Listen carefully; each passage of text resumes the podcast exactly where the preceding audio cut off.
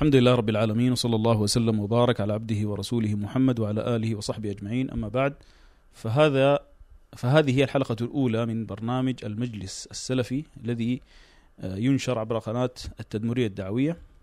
وهذا البرنامج آه، يتناول القضايا التي تخص المسلمين آه، القضايا المتنوعة التي تخص المسلمين بطرحها من وجهة النظر السلفية.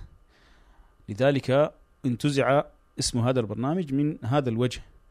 والمنهج السلفي هو المنهج الذي ارتضاه الله سبحانه وتعالى وهو ما كان عليه النبي عليه الصلاة والسلام وأصحابه ومن تبعهم بإحسان. وهو المنهج الذي زكاه الله سبحانه وتعالى وأمر بالاهتداء بهديه وتوعد من خالفه بالعقوبة كما يقول الله سبحانه وتعالى والسابقون الأولون من المهاجرين والأنصار والذين اتبعوهم بإحسان رضي الله عنهم ورضوا عنه. الآية. ويقول الله سبحانه وتعالى ومن يشاقق الرسول من بعد ما تبين له الهدى ويتبع غير سبيل المؤمنين نوله ما تولى ونصله جهنم وساءت مصيره. وأول من يدخل في سبيل المؤمنين هم أصحاب النبي صلى الله عليه وسلم الذي الذين زكاهم الله سبحانه وتعالى من فوق سبع سماوات. ونفتتح هذا البرنامج بتناول آه، قضية هذا الوقت وهي الأحداث المتعلقة بحرب اليهود على غزة. وسيكون معي في هذه الحلقة الأخ إبراهيم بن عبد الحفيظ و سيكون تناول هذه هذه الأحداث عن طريق بعض النقاط اولا ما يتعلق بعداء اليهود وما يتعلق ب فضيحة كثير من المبادئ الغربية التي خدع بها الغرب المسلمون بالعبارات البراقة وغيرها وأيضا أذنابهم من الليبراليين والعلمانيين الذين روجوا لهذه المبادئ والألفاظ الرنانة وقد افتضحت في كثير من آه، المرات في هذه الأحداث. وأيضا نتناول مسائل متعلقة بهذه الأحداث كالجهاد وما يتعلق بالجهاد ونتناول أيضا وجهات النظر المتباينة آه، لأن المسلمين قد افترقوا كما أخبر النبي عليه الصلاة والسلام بذلك فافتراقهم أمر كوني حادث لا محالة. فبسبب افتراقهم وتباين وتباين مناهجهم كانت نظرتهم لهذه الأحداث متباينة.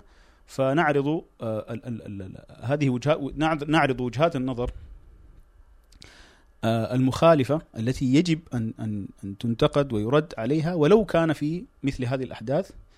آه، ونعرض المنهج الصحيح الذي كان عليه النبي صلى الله عليه وسلم فيما يتعلق في النظر إلى هذه الأحداث. ونبتدئ اولا بما يتعلق بأعداء اليهود مع الأخ إبراهيم عبد الحفيظ. السلام عليكم ورحمة الله وبركاته. طبعا كما ذكرت يعني هذه القضية العظيمة يعني فعلا هي قضية عظيمة لذلك الكل الآن متفاعل معها. لكن تظهر مع ردود الأفعال أشياء مخالفة أو مفاهيم خاطئة لتجاه آه، هذه القضية. فالناس زي ما قلت متفاوتون هناك يعني الروافض الآن برضو متفاعلين. أهل السنة متفاعلين آه، الإخوانيين بعض الثوريين حتى الشيوعيين وحتى يعني حتى بعض الكفار أصلا غير المسلمين متفاعلين آه، مع هذه القضية صح. فاذا نحن يعني طالما نحن دايرين آه، ننصر المسلمين ونصلي في الأقصى وندافع عن المسلمين اذا لابد أن تكون نظرتنا لهذه القضية من منظور شرعي صحيح آه. وكما ذكرت يعني الموضوع مع العاطفة وكذا بيلتبس فيه كثير من الأمور ونحن إن شاء الله عشان ما نستبقى الأحداث حنذكرها إن شاء الله حنناقش المسائل آه، بإذن الله. وإذا ما ذكرت مثلا كمثال من الأمثلة اللي بتختلف فيها عبارات الناس وبيستغلها حتى الآن في معاني باطلة اللي هي مسألة عداء اليهود. يجعل عداء نعم. اليهود مثلا ما عداء في الدين. يقول لك لا اليهودي أنا ما بكره اليهودي لكن بكره المحتل بكره الصهيوني المحتل أما اليهودي ما بكرهه. فدي مفاهيم يعني خطأ كبير فعلا. تصحيح.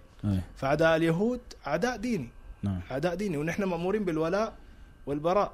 نعم. يعني حتى العداء عداوة اليهود سببها زي ما ذكرت هو الكفر. العلة. ليه بنبغضوا ليه نحن المسلمين بيبغضوا الكفار؟ السبب هو إنكم كفرتم بالله. والله لا يحب الكافرين يعني. فنحن محبتنا لله وتوحيدنا لله سبحانه وتعالى بيوجب علينا اننا نبغض من أبغضه الله ورسوله صلى الله عليه وسلم.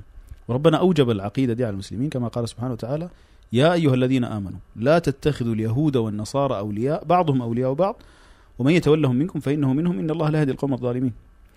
ويقول الله سبحانه وتعالى قد كانت لكم أسوة حسنة في إبراهيم والذين معه إذ قالوا لقومهم إنا براء منكم ومما تعبدون من دون الله كفرنا بكم وبدا بيننا وبينكم العداوة والبغضاء أبدا حتى تؤمنوا بالله وحده. حتى تؤمنوا بالله وحده. يعني أنتم أنتم ما آمنتوا بالله العداوة مستمرة. احتليتوا الأرض ما احتليتوا الأرض. أخذتوا أموالنا قتلتوا من المسلمين. دي أسباب أخرى للعداوة لكن أساس العداوة هي الكفر. ونحن بغضنا لليهود وللصهاينة منهم طبعا كلهم عندنا واحد كلهم من المغضوب عليهم. وإن كانوا يتفاوتوا لكن كلهم أيوة. يشتركون في المعنى أيوه العام. لكن ال- ال- ال- الصهيوني منهم أو الشخص اللي مثلا عنده مبادئ أخذ أراض- أراضي المسلمين وتقتيلهم وتشريدهم ده بغضنا له أكيد حيكون أزيد من الكافر المسالم. بلا شك.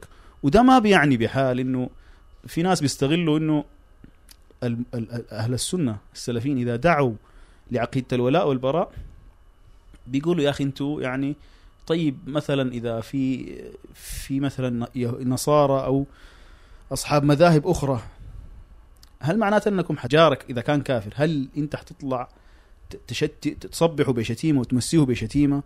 وتصبحوا ب يعني تفلقوا بحجر ولا حاجة الصباح والميسة ترمي عليه الزبال ما في أحد قال كلام زي ده. فعلا يعني ال- أنت بتبغضه لأنه عدو لله زي ابن القيم عنده أبيات قال أتحب أعداء الحبيب وتدعي حبا له ما ذاك في امكاني لكن في نفس الوقت بتسعى إنك تنقذه من النار زي ما النبي عليه الصلاة والسلام مشى لابن اليهودي عشان أيوه. عشان ينقذه من النار. لكن هنا أنا فيك أثناء كلامك في مسألة مهمة اللي هي بعض الناس يذكر شبهات. مثلا يقول لك يا أخي النبي ال- الشريعة اجازت الزواج من أهل الكتاب. نقا... العلماء جاوبوا قالوا ما في تلازم بين بين بين المحبة الطبيعية للزوجة طبعا كنت حتزوجها حتحبها لأنها امرأة أنت بتميل لها واللي هي الميل زوجتك يعني. الميل الرجل إلى المرأة أيوه. لكن يجتمع في القلب محبة وبغض نعم. تبغض من وجه لدينا وتحبها من وجه حب محبة طبيعية زي ما. ربنا قال إنك لا تهدي من أحببت للنبي عليه الصلاة والسلام في قصة أبي طالب. إنك صحيح. لا تهدي من أحببت. هو محبة لا يعني أنه يحبه لا يحبه محبة طبيعية لأنه عمه. وده طب- محبة طبيعية و- لا يلام عليه وفي برضه يعني غير إنه عمه كان هو بيدافع عنه بنصر الإسلام عنه كان كافر. آه برضه في نقطة مهمة بتخص ال- الولاء والبراء اللي هي ال- في ناس ما بينضبطوا بالضوابط الشرعية في فيما يتعلق بالعداء للكافرين. فالمسألة دي لابد أن تضبط بالشرع ما بالعواطف. فالعواطف والغضب الشريعة ما بتأمرك إنك تلغي الغضب بل الشخص اللي اللي ما بيغضب للحرمات وانتهاك محارم الله وانتهاك الأعراض والظلم والبغي ده شخص ما سوي يعني شخص مريض. بل قال روى آه، أبو نعيم عن الإمام الشافعي رحمه الله أنه قال من استغضب فلم يغضب فهو حمار. فالشريعة ما بتأمرك إنك تلغي مسألة الغضب لكن تأمرك إنك الغضب والانفعال بتاع الانفعال ال- اللي عندك يكون منضبط بالشريعة. يعني حتى لو كان انفعالك بسبب دافع صحيح لا برضه لا بد يكون منضبط بالشريعة. لذلك روى الإمام مسلم عن أبي هريرة رضي- الله عنه إنه أحد من كان من كان من قبلنا كان ينكر على أخ له بعض المنكرات اللي كان بيقع فيها. فكان كل مرة بيعيد ويذكره اتق الله ده أمر محرم اتق الله اتق الله. لما تكرر منه المنكر ده أكثر من مرة جاء مرة من المرات وجدوا على منكر يعني عظيم يعني وعناد وكذا فاستنكر عليه بشدة. ويعني انفعل عليه وكان انفعاله ليه؟ سبب الانفعال ما إنه هو مثلا أخذ أمواله ولا قتل أحد أهله لا انفعاله كان لله لأنه غضب لانتهاك حرمات الله. طب هل ده بيعفيه عن إنه يطلق عنانه في الانفعال ده ويقول ما يقول؟ لا لابد يكون منضبط. لذلك الرجل ده قال آه والله لا يغفر الله لك لا يغفر الله لك. فقال الله سبحانه وتعالى من ذا الذي يتألى علي أن لا أغفر لفلان؟ قد غفرت لفلان وأحبطت عملك. فهنا ما نفعوا التفلت في الانفعال بدعوى إنه لله. فالإنسان لابد المسلم لابد ينضبط يضبط عواطفه وغضبه وانفعالاته بالضوابط الشرعية. أنا شاهدت للأسف الشديد في في في في وسائل التواصل. بعض من يسمون مثقفين ويعني ناس بيتكلموا باسم العلم الشرعي والدعوة وكذا. آه، أحد اليهود السياح لما كانوا في مصر آه، قتلهم أحد آه، رجال الشرطة.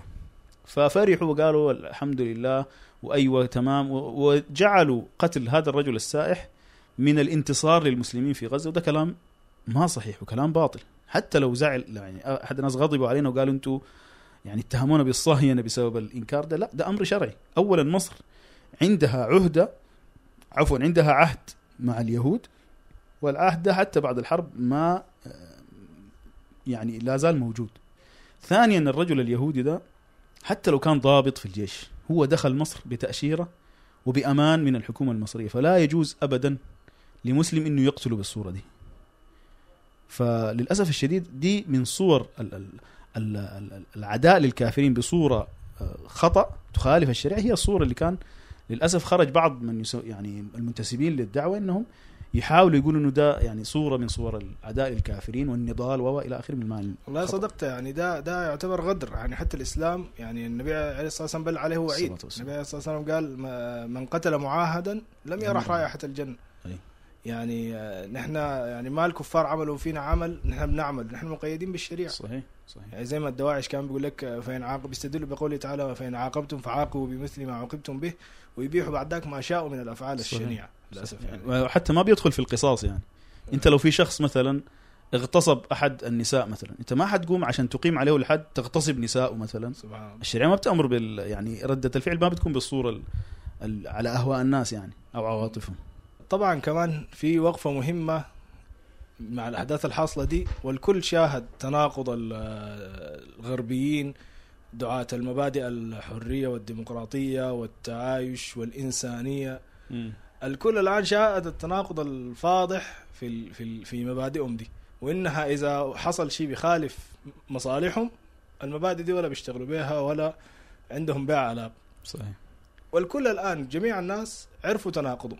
ودي حاجة كويسة. لكن الحمد لله. كثير من الناس آه، عارفهم متناقضين. لكن يقر بمبادئهم للأسف. يعني يقول لك مبادئهم دي صحيحة لكن هم ما طب هم تناقضوا. ما ما, ما, آه. ما بينافقوا ما طبقوها. عايزين يعملوا زينا. لما إحنا نقول لما هم مثلا ينتقدوا بعض الجماعات البدعية نقول له ويقولوا يا أخي لابد نفصل الدين عن الدولة. نقول لهم لا في فرق بين خطأ المسلمين وبين الإسلام نفسه. طبعا دي استدلالهم ده خطأ. لأنه نحن بننقد ذات المبادئ. يعني ذات المبادئ دي بتخالف الوحي وبتخالف آه، قطعيات الإسلام. لذلك هي مبادئ كفرية ومبادئ باطلة. طبقوها صح ما طبقوها غلط ده ده أمر آخر. فعلا يعني هم أول شيء بما إنها مبادئ أساسا ما عندها ضابط هم بي بي بي بيطبقوها كيف ما شاءوا. يعني. بي زي ما سنأتي إنها عبارات أغلبها الإنسانية الحرية الكراهية حاجات مبادئ آه، آه، ألفاظ مجملة. في ظاهرة ممكن تكون خداعة. يعني الواحد ينخدع الحرية. في أحد بيحب العبودية مثلا؟ كل الحرية كلمة سمحه كلمة جميلة لكن بيمرر, بيمرر زي ما قلت المعاني المجملة أيوة. عشان يدخلوا ويمرروا من خلال المعاني الكفرية اللي بتعرض الإسلام وغيره من ال... أنا أحب يعني إضافة لهذا الكلام آه، في كلام للشيخ عبد العزيز الرئيس أيضا في رسالة اسمها حراسه المسلمات الشرعية. فيه نقولات جميلة يعني في مسألة الألفاظ المجملة وكذا يعني وانها يستغل لها أهل الباطل لتم- م. ل- لظاهر الحق ويمرروا فيها آه، باطلهم. قال إن لدعاة الضلاله من الليبراليين وغيرهم طرقا لمحاولة ترويج باطلهم ومنها استعمال الألفاظ المجملة وهذه طريقة أهل الضلاله من قديم قال الإمام أحمد في مقدمة رده على الزنادقة والجهمية موضحا أن هذه طريقة أهل الباطل قال يتكلمون بالمتشابه من الكلام ويخدعون الجه... ويخدعون جهال الناس بما يشبهون عليهم. فنعوذ بالله من فتن الضالين. انتهى كلامه. قال. ويقطع الطريق على هؤلاء الضالين في استعمال المجمل والمتشابه بالتفصيل. قال ابن تيمية وأما الألفاظ المجملة فالكلام فيها بالنفي والإثبات دون الاستفصال يوقع في الجهل والضلال والفتن والخبال والقيل والقال. وقد قيل أكثر اختلاف العقلاء من جهة اشتراك الأسماء. فعلا. قال ابن القيم إن هؤلاء المعارضين للكتاب والسنة بعقلياتهم التي هي في الحقيقة جهليات إنما يبنون أمرهم في ذلك على أقوال. مشتبهة محتملة تحتمل معاني متعددة ويكون ما فيها من الاشتباه في المعنى والإجمال في اللفظ يوجب تناولها بحق وباطل فبما فيها من الحق يقبل يقبل من لم يحط بها علما يقبل من لم يحط بها علما ما فيها من الباطل لأجل الاشتباه والالتباس ثم يعارضون بما فيها من الباطل نصوص الأنبياء وهذا منشأ ضلال من ضل من, من الأمم قبلنا وهو منشأ البدع كلها. إلى أن قال فأصل ضلالة بني فأصل ضلال بني آدم من الألفاظ المجملة والمعاني المشتبهة ولا سيما إذا صادفت أذهانا مخبطة. وقال في النونية وعليك بالتفصيل والتم- والتمييز فالإطلاق والإجمال دون بيان قد أفسد هذا الوجود وخبط الأذهان والآراء كل زمان. فايضا يعني من من من الأمور هم من الألفاظ المجملة أيضا يقول لك آه، خطاب الكراهية. الكراهية أيضا لفظ مجمل. نحن عندنا كمسلمين في كراهية بحق في كراهية بباطل. أي. يجي زي زي المواطن يجي يقول لك الكراهية يا أخي ما تكره لما تيجي ترد على كا- كافر أو مبتدع أو كذا يقول لك يا أخي ده خطاب كراهية. وفي الواقع تلقاه هو مطبق خطاب الكراهية ده في أعدائه. الكيزان وغيرهم. قلت. لك هو يعامل مبادئهم دي بتعامل معاملة دين تماما. يعني حتى سبحان الله آه، هم يعني أصل أصل يعني طريقتهم في إنهم بيعرضوا العقائد دي حتى بين المسلمين بكل يعني بجاحة إنهم بيعتبروا إنه الإنسانية التعايش آه، التعايش طبعا بمبادئهم التعايش الإنسانية ال- الليبرالية الديمقراطية بيعتبروا دي معاني ومبادئ عالمية. يعني شنو عالمية؟ يعني يحق إنك تجعل البشر كل يعني حاجة شبيهة بالفطرة كده. أو شبيهة بمعنى العدل والرحمة. دي معاني يعني تعتبر معاني عالمية يعني الناس كلها بتشترك فيها. فهم عايزين يجعلوا. مبادئهم دي تساوي العدل مبدأ العدل ومبدأ ال- ال- المبادئ ال- المعروفة دي.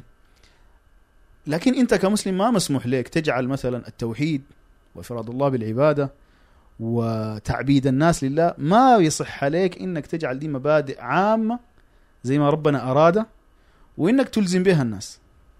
لذلك هم بيجعلوا دي مبادئ عامة وبيلزموا بها الناس بل قد يعني يحتلوا بالبلدان بهذه الدوافع وقد يحاصروها اقتصاديا ويجوعوا أهلها ويشردوهم بزعم يعني هيمنة المبادئ بتاعتهم دي على على الاراضي ذكرتني خطاب للرئيس بوش لما لما في احتلالهم للعراق بغير حق. في خطابه قال نحن نريد أن نعطي الحرية للعراقيين. الله أكبر. طبعا كثير من الناس سبحان الله من أشد الأشياء اللي بتروج للأفكار دي إنه كثير من المسلمين بيشوفوا الغرب متطور. في وضع اقتصادي ممتاز في استقرار آه، في قوة اقتصادية قوة صناعية إلى آخره الناس ما عارفين تاريخ الناس ديل وإنه كثير من الناس يعني ممكن يكون ما ما ما عارف تاريخهم ولا تفاصيل آه، دو- دولهم دي كيف حص كيف آه، وصلت للقوة دي أي. تلقى بس عاش ال- ال- ال- الع- العصر الحالي ده شاف التطور والدنيا وشافوا مطبقين آه، أو بيدعوا المبادئ. شعارات شعارات المبادئ دي فبيظن بيربطوا طوالي آه، ديل اذا نحن لو طبقنا ال- الحرية والكلام. الفارغ وال- وال- والانخلاع وأتباعهم بيروجوا. أتباعهم اللي عندنا الليبراليين والعلمانيين العرب. بيروجوا للرواية دي إنه الله يسبب التطور اتركوا دينكم وعليكم بالمبادئ اللي بتجمع الناس وتكون سبب للتطور.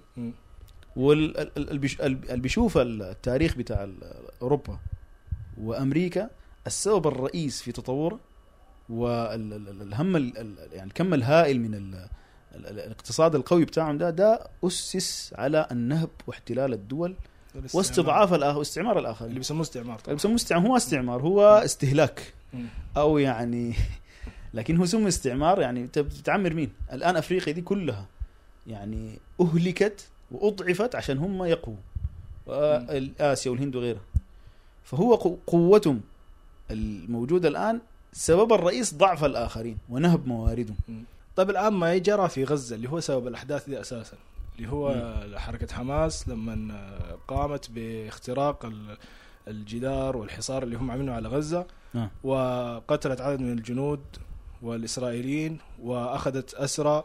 كانت عملية يعني في حجمها في حجمها ما, ما أكبر كانوا ما. سبق لها كانت كبيرة نعم أكبر من السابق أيوة. أو ممكن تتوسع فتبقى حرب إقليمية مثلا كانت حركة جريئة فهي الحركة دي طبعا نحن آه، يعني ممكن نقول أفرحتنا عاطفيا يعني الإنسان- الظاهرة، الإنسان مبدئياً فيه. غل اليهود وال وال والإجرام ونحن نعلم أصلا إن العملية دي هي نتيجة طبيعية لعدوان الإسرائيليين و و وظلمهم و وكل مرة يزدادوا في الطغيان أي. فكان نحن نحن بنلوم إسرائيل اولا واخرا دي أكيد. دي حاجة نتفق عليها نحن بنلوم إسرائيل اولا واخرا وهو العدو الأول والأخير. في في فلسطين لكن وإن كانت زي ما قلت يعني فشت غلنا لكن نحن بننظر زي ما قلنا منظور منظور شرعي. هي نحن نعلم عقلا وشرعا إنه مآلات عملية زي دي بدون إعداد عدة بدون مفاسده أكثر من مصالحه ودي لا هو موضوع إنه مفاسده أكثر من مصالحه ما عشان إنه نقول ما من حق ال- المسلمين إنهم يقاوموا الكفار أو يجاهدوهم. ده, ده ما السبب عشان الناس تكون في الصورة برضو. إحنا بنقول عواقبها لأسباب يعني. اولا إنه حماس دي ما المره الأولى ولا الثانية ولا الثالثة يعني يهاجموا اليهود بالصورة دي وتكون ردة الفعل اضعاف اضعاف أضعاف اللي هم بيعملوه. فده أصلا شرعا ما في شخص بالأدلة الشرعية والمنظور الشرعي بيقدر يصحح حاجة زي دي. لأنه بالذات بالذات مع دي أول أيام ال- ال- العملية. لما. مرت الأيام اتضح إنه ما في أي حاجة. يعني بس كان آه، يعني زي آه، أخذوا اسرى وعملوا حركة يعني آه، العملية اللي عملوها. بعد ذاك طيب القصف كيف حتحمل؟ هل في إمداد حيحصل مثلا للقوات اللي اقتحمت ال- المستوطنات دي؟ هل ح... ح... في في يعني نوع من ال... في في نتيجة يقدروا يثبتوا عليها؟ لكن للأسف هو حصل كالعادة. الآن أظن يعني إلى اليوم إلى اليوم وصل عدد ال- ستة المسلمين. القتلى قرابة السبعة ألف بيناتهم أطفال ونساء أبرياء. طيب أنا ما هي يعني الفوائد؟ ما هو المعيار الشرعي أو المعيار الصحيح للانتصار والهزيمة؟ للأسف الشديد أنا أنا أنا أنا شفت بعض ال بعض ال السرورية والإخوان المسلمين الم- المنتمين للتيارات دي إما منهجا وإما يعني تنظيم صريح. بعضهم يعني عنده اشتغال بالتحليلات السياسية والتحليلات العسكرية. يعني أنا ما أنا ما أدري ما هو المعيار عند الناس ديل في تقييم الفوز الانتصار والخسارة. ما هو المعيار الشرعي عندهم أو المعيار حتى العقلي الصحيح. لأنه أنا بلاحظ إنه الناس لما يحللوا مثلا آه، الحرب آه، اللي عندنا في السودان مثلا بين آه، الجيش السوداني والمتمردين من الدعم السريع. أو مثلا حرب روسيا وأوكرانيا. لما. تشوف تحليلاتهم بيحللوها بمنظور آه، عسكري متعارف عليه. استراتيجي. أو استراتيجيات متعارف عليها. فعلى إثر ال- المعيار الصحيح ده بيحكموا إنه والله أخطأوا في الجانب ده كان يفترض يكون كذا لأنه الإمداد من الجهة دي و... يعني تحليلات صحيح. يعني على المعي... على المعيار الصحيح. آه الشرعي وال... وال... والعقلي يعني والعلمي. طيب لما ليه أنا بس عايز أسأل ليه لما يجي ال- الأمر ده الحروب لما تتعلق بفلسطين المعايير دي بتمشي وين يعني هل هل هل هل روسيا لو واحد قال والله أوكرانيا هاجمت روسيا وتخلف خلف عن هذا الهجوم قتل مثلا الملايين. وزيادة قوة روسيا واحتلالها لمناطق من أوكرانيا وانتهت الحرب على كده هل في عاقل من المحللين ده حيسمي ده انتصار لأوكرانيا؟ هم حاليا يعني في حرب غزة نسوا كل المعايير دي وبيقوا يتكلموا بالعاطفة بس يعني؟ لا أنا الب... أنا أنا الشيء اللي بشوفه للأسف الشديد هم بعدين عندهم عندهم إشكال في مسألة التخذيل. مم. أنت لما ترحم الناس وتقول يا أخي دي ما الطريقة الصحيحة للنصر. مم. ولا الدماء دي آه أنا أنا أجازف بها بالصورة دي. لو كان دي بدون فائده بدون فائده لو لو كان دي المرة الأولى اللي تحصل. الواحد بيقول يا أخي أخطأوا وما اعت... يعني ما ما قدروا الأمر بصورة صحيحة. والواحد بيقول قدر الله ما شاء فعل وإن شاء الله المرة الجاية يعدوا بصورة أقوى. وبصورة أفضل ويتجنبوا ال- الخسائر دي. إحنا ما بنقول كده عشان إنه الحروب ما ما يكون في أي حرب فيها خسائر في الأرواح والممتلكات والأموال، بالضبط. لكن نعم. يعني بالضبط لأنه يعني نحن يعني في نقطة أقدر أقول نحن مأمورين بحفظ ال- ال- الدماء اللي هي الضرورات الخمس لكن في المقابل زي ما قلت في أي حرب لازم فيها في الشهداء. لكن يعني في فرق فعلا واضح بين ال بين ال ال ال الشهداء وال- والدماء اللي أنت بتقدمها. في حرب حرب يعني حرب يعني شنو؟ حرب حاجة عندها أهداف أيوه. وعندها فرق بين حرب وعندها أهداف وعندها إعداد سليم. إعداد وخطة واضحة وخطه. للدفاع والهجوم. وبين حركة ثورية. والله أشبه ما تكون بالثورة كده يعني بس غضب وحركة كده. زي واحد غضب اليهودي بقى يحتل ارضه كده مسك كسر العربية بتاعته ولا حرق بدون حساب للعواقب أيوه. يعني كمثال بسيط أنت عارف إنك انت محاصرينك تمام. وفي طيران إسرائيلي كافر بي- بيقصف فيك. وما حتقدر تصدر القصف ده. ما عندك لا مضادات طيران لا هنا طيب انت حاسب حساب الدفاع عارف ردة الفعل. زي ما قلت دي ما أول مرة ولا ثاني مرة. كررت أكثر من مرة. ده, ده السبب اللي بيخلي الناس يحكموا على الأمر ده ابتداء لأنه عارفين. مم. خلي حماس. هل الدول العربية عندها استطاعة إنها تواجه الغرب بالصورة دي؟ ما عارفين ما عندهم استطاعة. بل هم حماس نفسهم عارفين ومتيقنين إنه ما في أحد حيقف على- معاهم في الحرب دي. مع ذلك بيطلعوا يقولوا خون يا خونه يا خونه العرب. بغض النظر أنت عارفهم ما حيقفوا معك. كانوا خونة أو غير خونة مستطيعين أو ما مستطيعين. خصوصا أنت ما بتحارب أنت إسرائيل هل- الغرب كله. بيتحرر الغرب كله. الآن كان في في كم آه، طبعا هم يعتبروا الكلام ده تخذيل. ده ما آه. تخذيل. أنا اللي بقول لك ال- ال- الغرب واقف لك بالبارجات وحامله الطائرات أمريكا وبريطانيا عشان يع- يعاونوا اليهود. طيب أنت هل ربنا سبحانه وتعالى أنت لما تتكلم عن معاني الشهادة والتضحية والإيمان والتوكل. على الله طب برضو يفترض تعمل بالأسباب اللي أنت برضو أمرت بها أنا بلاحظ إنه خطاب كثير من الإخوان المسلمين والسرورية. في المسألة دي بتروح المعاني دي وبيطغى معنى لا لابد من رفع الروح المعنوية ومعنى أخوة المسلمين ده واجب إنه يكون موجود وأي حاجة لكن وين فعل الأسباب؟ هل نتوكل على الله ونقعد؟ نعمل أصلاً- حاجة؟ النبي أصلا في مكة لما كان مستضعف ما أمر بالجهاد لا يكلف. الله نفسا إلا وسعها الص... يعني ال- الجهاد آه، زي ما قال ابن تيمية إنه في آيات السيف في حال القوة وفي حال الضعف اللي هو حالنا. لا شك إنه ده حالنا الآن حال الضعف. أكيد. آه، في حال الضعف أمرنا بالصبر. زي ما كان النبي عليه الصلاة والسلام صابر في في مكة ومستضعفين وفي قتل كانوا بيقتلوا النساء وغيرهم. والنبي صلى الله عليه وسلم كان بيقول لآل ياسر اللي قتلت أمه بصورة بشعة جدا.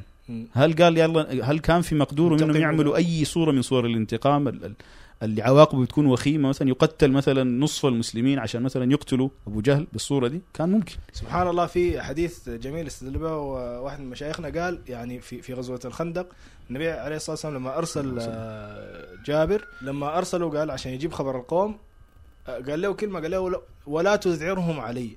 نعم. يعني ما تفعل فعل آه، تهيجهم علي. سبحان الله. يعني يعني هو حتى هو في لما حكى القصة قال يعني كان بمقداري بالسهم بس. أقتل ال- ال- الكافر من باب الانتقام من باب, من باب- ال- النضال وهم من باب كسر الكفار لكن النت- العاقبة شنو؟ عاقبة سيئة بيعتبروا إنك إذا تكلمت عن العاقبة بالصورة دي أنت بتخذل المسلمين مم.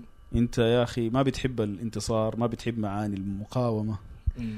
وحنجي إن شاء الله للمساله دي بتفصيل أكثر عندما بتفصيل أكثر لما نتكلم إن شاء الله عن الجهاد في نقطة برضو إنه نحن نحن حماسنا تجاه القضية دي وفرحنا بكسر اليهود لا يعني إن نؤيد عمل مفاسده أكثر من مصالحه وده خطأ شرعا ويجب إنكاره.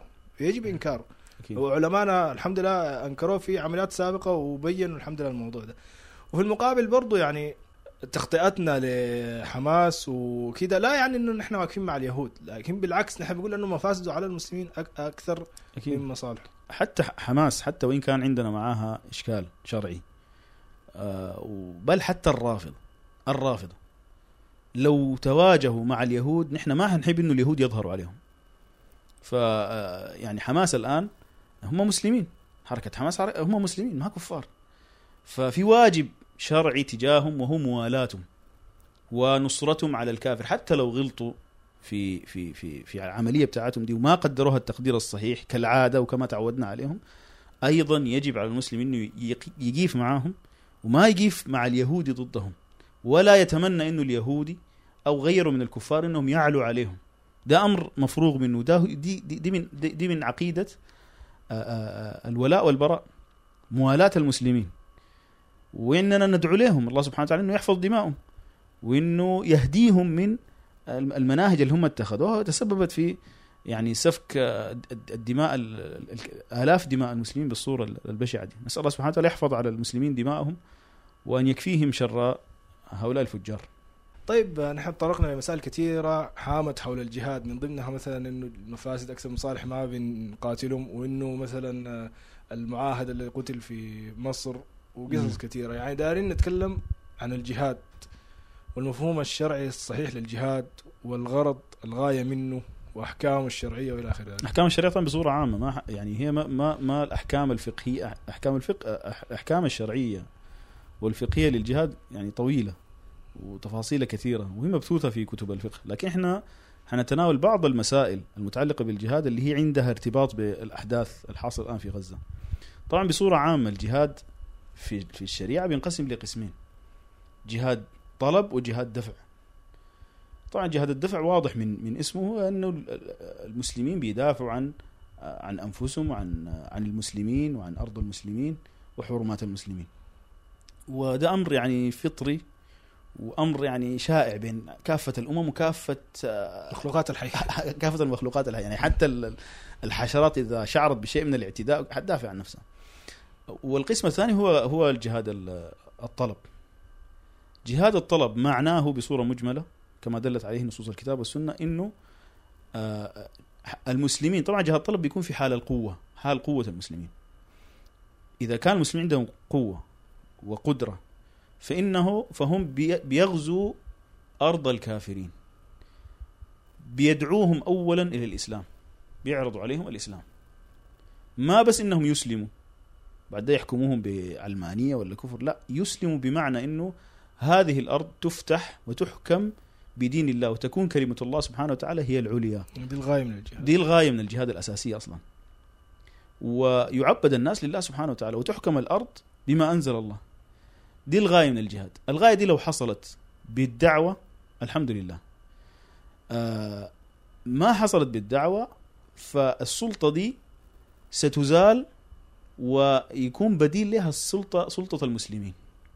طبعا السلطة دي عشان تزيلها يعني يقينا حيحصل قتال. يعني إما تكون السلطة دي سلطة ضعيفة فحتتنازل للحكم مباشرة. وإن كان فيها شيء من القوة وتستطيع أنها تقاومك فحيحصل بطبيعة الح... طبيعة الحال حيحصل القتال.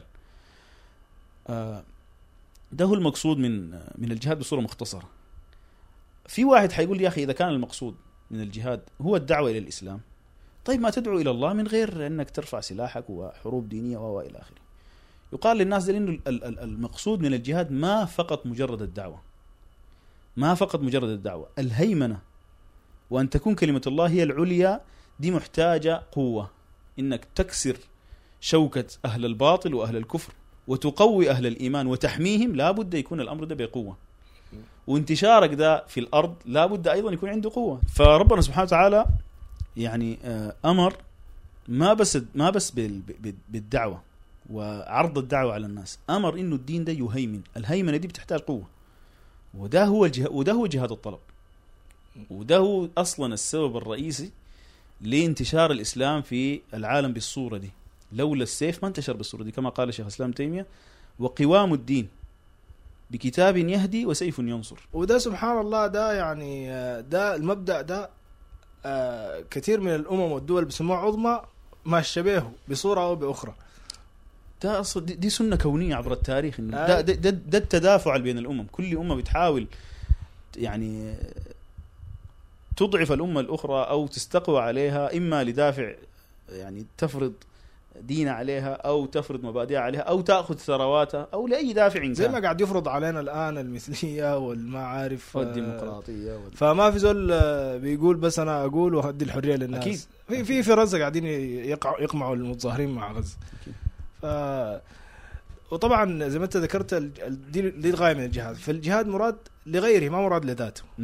يعني مراد زي ما قلت تكون كلمة الله هي العليا. يعني هو ما زي ما قلت ما مشروع مشروعية ال- ال- المقاصد بل مشروع مشروعية الوسائل. الوسائل يعني يعني حتى هو ما من أركان الإسلام الخمسة ولا كذا بل, بل, بل هو شرع لتحقيق أركان الإسلام الخمسة كما في الصحيحين من حديث ابن عمر النبي صلى الله عليه وسلم قال أمرت أن أقاتل الناس حتى يشهدوا أن لا إله إلا الله وأن محمدا رسول الله ويقيموا الصلاة ويؤتوا الزكاة. يقول الله سبحانه وتعالى الذين إن مكناهم في الأرض أقاموا الصلاة وآتوا الزكاة وأمروا بالمعروف ونهوا عن المنكر. فدي هي أصلا الغاية ل لجهاد الطلب أو الجهاد الجهاد في سبيل الله. وبتأتي بعد ذا الدنيا تبعا. ما القصد من ذلك إنه الناس يعني تستحوذ على ثروات الدول الأخرى أو إنهم يستعبدوهم زي ما بيحاول يصور ال- الليبراليين وغيرهم؟ دي هي الغاية الأساس. لذلك حتى لو هم دخلوا بعض في بعض البلدان لما أسلموا ملوكة ما جو اغتصبوا منهم السلطة. أنت بما انك أسلمت والإسلام حيكون هو المهيمن فالسلطة حتكون ثابتة كما هي. ما مشي منك السلطة. ما, ما اشكالنا ما إشكال سلطة ولا دنيا ولا مال. مم. انه دين الله سبحانه وتعالى يكون هو المهيمن. دي هي الغاية من جهاد الطلب. طبعا في عدة طوائف أنكروا جهاد الطلب إما يعني ال- الكفار الصرحاء من العلمانيين وغيرهم من الملاحدة اللي بيقولوا يا أخي أي قتال بخلفية دينية ده قتال باطل. أي حرب على أساس ديني ده أمر باطل ومرفوض.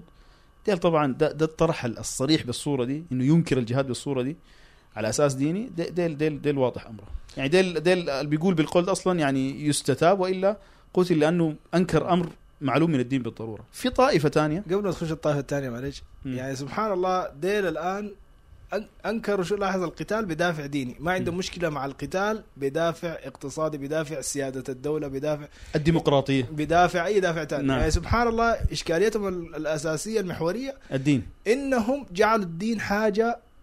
ما واضحة كده ولا حاجة ما صحيحة ما. عالمية زي ما قلنا سابقا زي لا يصح إنها تكون حاجة زي ما قال واحد إلحاد ناعم إيه. إلحاد ناعم يعني ما بقول لك إلحاد عدل الدين ده باطل ما تقاتل من أجل الدين أي هم يعني هم باختصار اللي أنا أقدر أقوله بس قاطعك يعني إنهم ما عندهم مشكلة في القتال بدافع صحيح لكن الدين ده ما دافع صحيح باختصار كده. أي دي حاجة بينك وبين رب العالمين.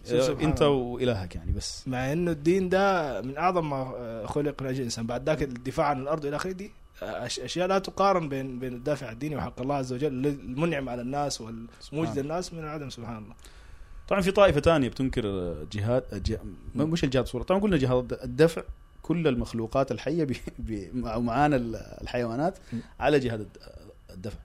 أما جهاد الطلب في طائفة أخرى منتسبة للإسلام بتنكره جهاد الطلب أو بتحرفه عن عن عن صورته الصحيحة. يعني بيقولوا يا أخي إحنا ال- ال- الدعوة لا إكراه في الدين. لا يجوز أن تكره إنسان آه، على الدين. بالقوة. يعني ما ما بيقولوا لا يصح أن تلزم آه، الناس آه، بالحق بالقوة. وبيقول لك يا أخي لكم دينكم ولي دين لذلك هم بيروجوا لمسألة حرية الاعتقاد إنه يجوز للناس إنها تكفر بالله أو تؤمن بالله دي حرية شخصية. كونك تكرههم بالصورة دي ده ما ما, بجوز. لذلك أنكروا جهاد الطلب أنكروا حد الردة أنكروا آه، مسائل كثيرة متعلقة بمسألة إنه الشخص حر وإنك أنت ما بجوز تلزم الناس بالحق بالقوة. طبعا إحنا بنقول لهم ال- الإلزام هنا ما بالصورة ال- ال- المتخيلة عندكم.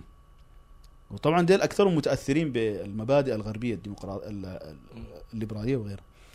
ولو كان بصورة جزئية. إحنا بنقول لهم الإسلام. طبعا آه، ابن القيم رحمه الله تعالى أنكر صورة من صور آه، آه، الجهاد اللي متصورة عند البعض. قال إنه هل الإسلام هل الناس دخلوا في الإسلام بالسيف؟ يعني الإسلام انتشر بالسيف بمعنى إنه الناس خدتوا السيوف في رقابة قال لهم أسلموا ولا بنقطع رقبتكم قاموا أسلموا. والإسلام انتشر بالصورة دي؟ الكلام ده باطل. الإسلام انتشر بين المسلمين قاطبة في العالم بالدعوة إلى الله واعتناق الناس للدين لأنهم آه، علموا أنه الحق من رب العالمين وإنه ده الحق والهدى للفطرة. الموافق للفطرة اللي ربنا خلق البشر عليها. ده بصورة عامة. أما الجهاد والسيف والقوة والقتال ده كان دافع رئيس في كسر شوكة أهل الكفر وأهل الباطل وتقوية أهل الإيمان وحماية الدعوة إنها تتمدد وإنه الأرض. تحكم بدين الله سبحانه وتعالى ما شرع الجهاد لإبادة الكفار وسحقهم يعني تقتيلهم بالصورة اللي هم بيتصوروها بل زي ما قلت مم. فعلا يعني بقي بقي كثير من الكفار في بلدان المسلمين نعم. بصور كثيرة لذلك, لذلك الشريعة شرعت الجزية مم. قاتلوا الذين لا يؤمنون بالله ولا باليوم الآخر ولا يحرمون ما حرم الله ورسوله ولا يدينون دين الحق من الذين أوتوا الكتاب حتى يعطوا الجزية عن يد وهم صاغرون. الكلام ده معناه شنو؟ معناه أنتم حتقاتلوا الكفار إلى أن إن هم- تكسروا شوكتهم. تكسر شوكتهم. إن هم طبعا لما لما حيقبلوا بالإسلام إنه يحكمهم طب رفضوا الدخول في الإسلام خلاص تدفعوا الجزية. يعني شو يدفعوا الجزية؟ يعني حيظلوا على دينهم. يعني يكون في كفار موجودين ما مسلمين لكن محكومين والإسلام مهيمن عليهم. سبحان الله لو استقرأت التاريخ ومن من سيرة النبي عليه الصلاة والسلام. وكل من جاهد بعده من أمته تلقى إنه آه سبحان الله تلقائيا أساسا قبل ما أنت تحاربهم تلقاهم هم شنو؟ المعاندين ديل بالذات تلقاهم بيحاربوا دعوتك يبتدئوك بالقتال. فعلا ده يعني- الواقع فعلا إنه أكثر أكثر القتال كان ما ما ما طلب بالصورة دائما بالصورة دي. لا أو دائما أو. أكثر أكثر أكثر ال- ال- الأمم الأمم المسالمة دائما تلقاها دخلت في الإسلام سبحان الله المعاندين. ديل اللي يكسروا بعد ذاك زي ما قال حتى الإمام محمد عبد الوهاب في قال لما بدأ ينشر دعوته قال وما ابتدانا بمعنى كلام إنه ما ابتدانا أحد بالقتال حتى هم صحيح. قاتلون لما بدوا ينشروا الدعوة شوف سبحان الله الكفر ده يعني زي ما قالوا كل العداوات يرجع مودتها إلا عداوة من اعدائك في الدين نعم. لما بدوا ينشروا الدعوة ويظهر التوحيد وكذا طوالي هم قاموا ب... هم بادئوهم بالعداوة فسبحان الله دي سنة كونية يعني سنة كونية إنه آه، زي ما قال آه، كثير من العلماء إنه إذا أراد الله كسر بدعة أظهرها بعدين تكسر سبحان الله يعني. طبعا في طائفة ثالث في طائفة ثالثة أنكرت آه، جهاد الطلب بس ما بدافع الفئة الثانية اللي ذكرناها. برضو من المنتسبين للإسلام هم أنكروه بدافع الانغماس في الدنيا والركون إلى الدنيا ويعني الغفلة الشديدة عن الاخره فهم رأوا إنه الجهاد ده حيكلفهم. يقول لك طيب أنا الآن آه، ال- القتال والتجهيز العسكري لا سيما في الوقت المعاصر بيستهلك يعني مبالغ ضخمة جدا. فهو بنظرة رأسمالية بنظرة دنيوية بنظرة نفعية. حيقول طيب أنا الآن حصرف الم- المليارات دي طيب ما هو الناتج؟ اللي المفروض إنه عايز يغزو دولة فقيرة. بلد كافرة لكن ما فيها موارد مثلا. ما في عائد مادي بل أنت ممكن تصرف أموال زيادة إنك تعلم الناس دي التوحيد سبحان الله. وبعد ما تفتح البلد دي. حت تصرف زيادة حتخسر ب- ب- ب- ب- بالمعيار حقهم. بالمعيار الراسمالي أه، حيقول طيب أنا يعني هستفيد شنو؟ في عائد مادي من الموضوع ده؟ ما, ما, ما في عائد مادي، في أجر تمكين ربنا سبحانه وتعالى وعد عليه في الدنيا والفوز العظيم في الآخرة انتشار الدعوة وانتشار وتقوية دي ال- ال- الإسلام.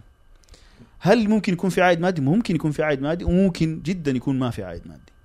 بل بالعكس آه، ممكن يكون زي ما قلت ما في عائد مادي ابتداء أو في الحسابات الابتدائية لكن سبحان الله الجهاد إذا إذا قام المسلمون إذا قام المسلمون به بالصورة الشرعية هو من أعظم أسباب أسباب الرزق. أسباب الرزق. حتى النبي عليه الصلاة والسلام قال وجعل رزقي تحت ظل تحت ظل رمح رمحي. نعم. آه، فهم هم ديل آه، تركوا الجهاز وتخاذلوا عنه بدافع دنيوي. يعني ركنوا إلى الدنيا وغفلوا غفلة شديدة عن الآخرة. ويعني مم- ممكن يكون عندهم تأويلات باطلة أو غيره لكن ده الدافع بتاعه ما زي الطائفة الأولى اللي أصلا الدافع الأساس بتاعه هو التأثر بمناهج وعقائد منحرفة دعتها إنها تتنكر لل- للجهاد بالصورة دي. طيب آه، أنت تكلمت عن الجفاء اللي هو انكروا أنكروا جهاد الطلب اللي هو ده جانب الجفاء. في جانب الغلو زي ما قال ال- الإمام الأوزاعي يعني آه، ما من أمر يأمر الله عز وجل به إلا كان للشيطان فيه نزغتان. إما الغلو إما الجفاء ولا يعني يبالي بأيهما ظفر. لا يبالي بأيهما ظفر. ففي ففي جهة ثانية غلت في الجهاد. نعم. جعلته أول شيء آه، هم أهل غلو زي مثلا قاعدة وداعش وبوكو حرام والجماعات على هذه الشاكلة. جعلوا الجهاد أول شيء من صور غلوم جعلوا الجهاد مراد لذاته. يستمر في حال قوة في حال ضعف بس لازم يكون في قتال. أو حتى في حال ضعف تلقاهم متفلتين في الجهاد ثاني شيء يعني جعلوا الجهاد يعني غلوا فيه لدرجة إنهم يقتلون المسلمين ويدعو كمان قال النبي عليه الصلاة والسلام يقتلون أهل الأوثان ويدعون يقتلون أهل الإسلام. ويدعون ويدعون أهل الأوثان. ف ف فدين لما كنا بنناقشهم يعني تلقاهم عندهم غلو في الجهاد فانت بتبين له بتقول له أول شيء يعني آه، كنت بقول لواحد فيهم قلت لهم يعني من كلام شيخنا الشيخ الرئيس يعني مم. إنه حتى أولي العزم الخمسة من الرسل ما كلهم أمروا بالجهاد بجهاد السيف أيوه يعني أكثرهم أغلبهم أمروا بجهاد البيان اللي هو جهاد البيان الكلمة. والدعوة وجهاد الكلمة وما امروا بجهاد الدفع وزي ما مر إنه ليس من الأركان الإسلام الخمسة لكن هو بل هو مراد لل لتمك... ل... مراد. للأركان الخمسة. نعم. لغيري أيوه يعني مراد بالضبط للاركان الخمسة. فالكلام ده نحن نقول كده ما معناته العزم ما ما أغلبهم ما جاهدوا ولا كده. ما معناته تهوين من أمر الجهاد. أكيد ما في شك. الجهاد هو ذروة سنام الإسلام. والسبب في عزهم ما في شك.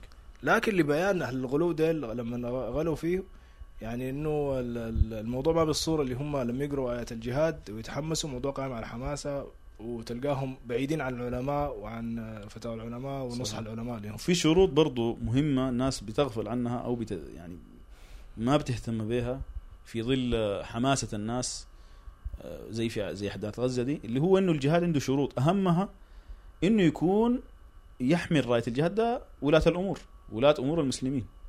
ما الواجب الإعداد للجهاد والتنظيم له من أفراد المسلمين؟ اللي بيقوم بالجهاد ده ولاة أمور المسلمين. والا أصبح فوضى. واللي اصبح فوضى. زي سوريا وغيرها. زي سوريا وغيره. آه، حتى جهاد حتى جهاد الدفع. طبعا في بعض ال- السرورية والإخوان المسلمين آه، بيصوروا للناس إنه السلفيين ديل بيقولوا الجهاد الدفع يشترط فيه إنه يكون خلف ال- الحاكم. طبعا دلت عليه أدلة كثيرة. منها قول النبي عليه الصلاة والسلام كما في الصحيح الإمام جنة يتقى به ويقاتل من ورائه. فده خبر بمعنى الطلب. وعلى هذا يعني آه، كلام أهل العلم. فبيقولوا عشان يشوهوا صورة السروري لازم لازم في الأوقات اللي زي دي بيقو- صورة السلفيين قصدك؟ آه، صورة السلفيين أيوه. أيوة. يخلطوا بين دفع الصائل وجهاد الدفع. صورة دفع الصائل إنه أنت تكون في بيتك يدخل عليك شخص معتدي سواء مسلم أو كافر كلهم دخل عليك معتدي أرادك في مالك أو في عرضك أو في نفسك فانت ده بتدفعه بأي شيء ولا يشترط فيه شرط تدفع بكل وسيلة. إن كان دفع من غير قتل استطعت تدفع من غير قتل فادفعه. إن اضطريت إنك تقتله فبتقتله مسلم أو كافر. ولا بيشترط فيها شرط بعض السرورية اللي بيحاولوا يشوهوا السلفيين السلفيين بيعملوا شنو؟ بيصوروا الناس إنهم بيشترطوا إذن الحاكم في صورة دفع الصائل. وبيشترطوا القدرة في موضوع دفع الصائل، ده كلام باطل، ما في أحد قال كلام، ما في أحد من السلفيين فيما اعلم من أهل العلم قال كلام زي ده، عشان أنت تفتري عليهم هذا الافتراء. أما جهاد الدفع فنعم يشترط فيه القدرة ويشترط أن يكون آه، بإذن ولاة الأمور عشان حتى يعني يتصوروا الأمر ده الآن الجيش هو حاكم ال- البلاد. الجيش الآن بيدفع عن نفسه منه المتمردين من الدعم السريع. تخيل معي إنه واحد قال أنا عايز أجاهد جهاد دفع في الخرطوم مثلا. قال أنا عايز أدافع عن ال- السودانيين. ما براه شال سلاح جمع شباب الحلة قال شالوا سلاح وطلعوا. هقول له لا يشترط إنك تكون خلف الحاكم. تخيل واحد طلع بالصورة دي في الخرطوم. الجيش حي... حي... حي... حيكون قايل ديل دعم سريع يقوم يضربوا الدعم السريع يكون قايل إنهم جيش يضربوا حتحصل فوضى. أو قد يكون الجيش ماشي باستراتيجية معينة ديل يخربوها. أيوه أيوه الجيش مثلا المنطقة دي يعني حتحصل فوضى كبيرة. فالناس يتص... المفروض يتصوروا موضوع جهاد الدفع ده زي الحاصل الآن في الخرطوم. هل ينفع واحد يمشي يقاتل براه ولا لازم الحاكم بتخطيطه ومعرفته الناس تمشي معاه بال... على على على, على الخطة دي؟ فده المقصود بأنه يكون خلف الحاكم حتى ما يكون فوضى. و... وغيرها من المفاسد. الأمر الثاني القدرة. القدرة زي ما قلنا النبي عليه الصلاة والسلام كان بيتعرض للاعتداء بشتى أنواع الاعتداء ودرجات الاعتداء. وقتل من قتل من السابقين الأولين رضو- رضوان الله عليهم. هل قام بالقتال؟ ما قام بالقتال لأنه ما عنده قدرة. وسبحان الله حتى ال- ال- العهد المكي والاست- والاستدلال بالعهد المكي من أكثر ما يوجع الناس ديل ويضيق عليهم ال- الحجة ويبين تهافت تفلت- تأصيلاتهم بتاعهم. وتفلتاتهم طيب نحن تكلمنا عن إنه في حالة ضعف آه، ما يجوز لك تهيج الكفار على المسلمين وإنه مفاسده أكثر مصالحه يعني لو تفصل لنا برضو موضوع التفريق بين حال القوة وحال الضعف وهل المسألة بس عدد؟ يعني لازم عددنا يكون أكثر ولا السلاح أيضا له آه. دور ونوع السلاح؟ لا طبعا دي برضو من النقاط اللي بيحصل فيها إشكال كبير بين بين الناس. بيقولوا يا أخي عبر التاريخ المسلمين لما قاتلوا الكفار كان دائما أو غالبا أعداد المسلمين بتكون أقل بكثير من أعداد ال- ال- ال- الكفار. آه، سواء المقاتلين مع النبي عليه الصلاة المجاهدين مع النبي عليه الصلاة والسلام أو مع غيره. فيقال إنه صحيح الأمر ده. بل الشريعة أمرت إنه المسلم ما يترك ساحة القتال إذا كان في إذا كان عدد المسلمين عدد الكفار ضعف لاحظ ضعف عدد المسلمين. ما يجوز للمسلم إنه يتولى من من ساحة المعركة. يجلس ويثبت ويقاتل إلا لو كان عدد الكفار تخطى العدد ده أكثر من الضعف. أكثر من الضعف. فيجوز لل- لل- للمسلم إنه آه، يترك ويهرب يفر من الزحف. يفر من الزحف. كما قال الله سبحانه وتعالى آه، فإن يكن منكم مئة صابرة يغلبوا مئتين وإن يكن منكم ألف يغلبوا ألفين بإذن الله والله مع الصابرين. ذكر ابن عباس رضي الله عنه كما في تفسير آه، ابن كثير إنه إذا كان أكثر من كده فيجوز ال- الفرار. أقل من كده ما يجوز. فإحنا مسألة العدد واضحة وما في أحد خالف فيها. لكن في فرق بين التكافؤ العددي وبين التكافؤ في القوى وبين غلبة الظن إنه هل حيحصل انتصار؟ الهدف اللي أنت وضعته آه، عشان تقاتل هل حيحصل الهدف ده يغلب على الظن أو يقينا؟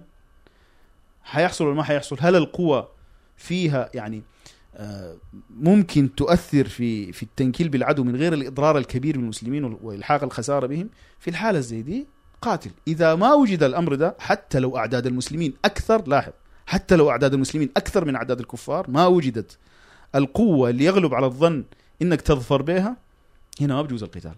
فالأمر ما. ما متعلق بمطلق العدد لا سيما في وقتنا المعاصر مع حرب الدرونات وال... والمدافع والطائرات. الاسلحه ال- الأعداد ما معتبرة هي معتبرة أكيد لكن ما ما زي زمان. زمان الأعداد كانت معتبرة أكثر. فالمسألة مسألة قوة وغلبه الظن. تسليح وتسليح.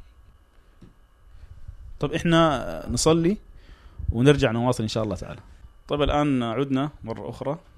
كنا بنتكلم قبل شوية عن مسألة ال- جهاد. الجهاد والقدرة والتفريق بين حال القوة وحال الضعف. طبعا ده أمر دلت دلت عليه النصوص الصريحة في هدي النبي عليه الصلاة والسلام. وده ده التقرير قرروه أهل العلم. لا والتقرير أيضا اللي قرروه أهل العلم المعاصرين في حكم بعض الطوائف الإسلامية اللي خالفت في الأمر ده وجاهدت مع آه، غلبة الظن بل واليقين بأنه الظفر ما حيحصل. والأهداف اللي من أجلها قاتلوا ما حتحصل. مع ذلك آه، قاتلوا وهم في حال ضعف وعدم قدرة وعدم إعداد كافي. فالعلماء أنكروا الأمر ده. علماء علماء ال- ال- الأحياء منهم والأموات رحمه الله تعالى زي الشيخ الإمام الشيخ آه، ابن باز والشيخ ابن عثيمين الشيخ الألباني الشيخ الفوزان حفظه الله وغيرهم من من أهل العلم السلفيين يعني أئمة الهدى المعاصرين. وفي نقل للشيخ ابن عثيمين لأنه أنا بلاحظ إنه في كثير من حتى المنتسبين للدعوة السلفية اللي مؤخرا بقى عندهم تأثر أو ميل للتيارات الإخوانية أو السرورية بيجوا يحاولوا ينتزعوا بعض الكلمات من هنا وهناك للمشايخ في إنه آه، القتال بالصورة دي يصح أو يحاولوا يصححوا الصورة الخطأ من آه، من الجهاد لا سيما من حماس اللي هو قلنا المسألة ما مسألة إنه نناقش الصورة الحالية. هي مسألة تكررت يعني مرات من حماس وهي تنتهج أصلا النهج ده نهج الجهاد والقتال اللي هو أشبه بالنضال الثوري أشبه منه من القتال الجهاد الشرعي اللي بيراعي الشروط وال- والمصالح والمفاسد ال- الصحيحة.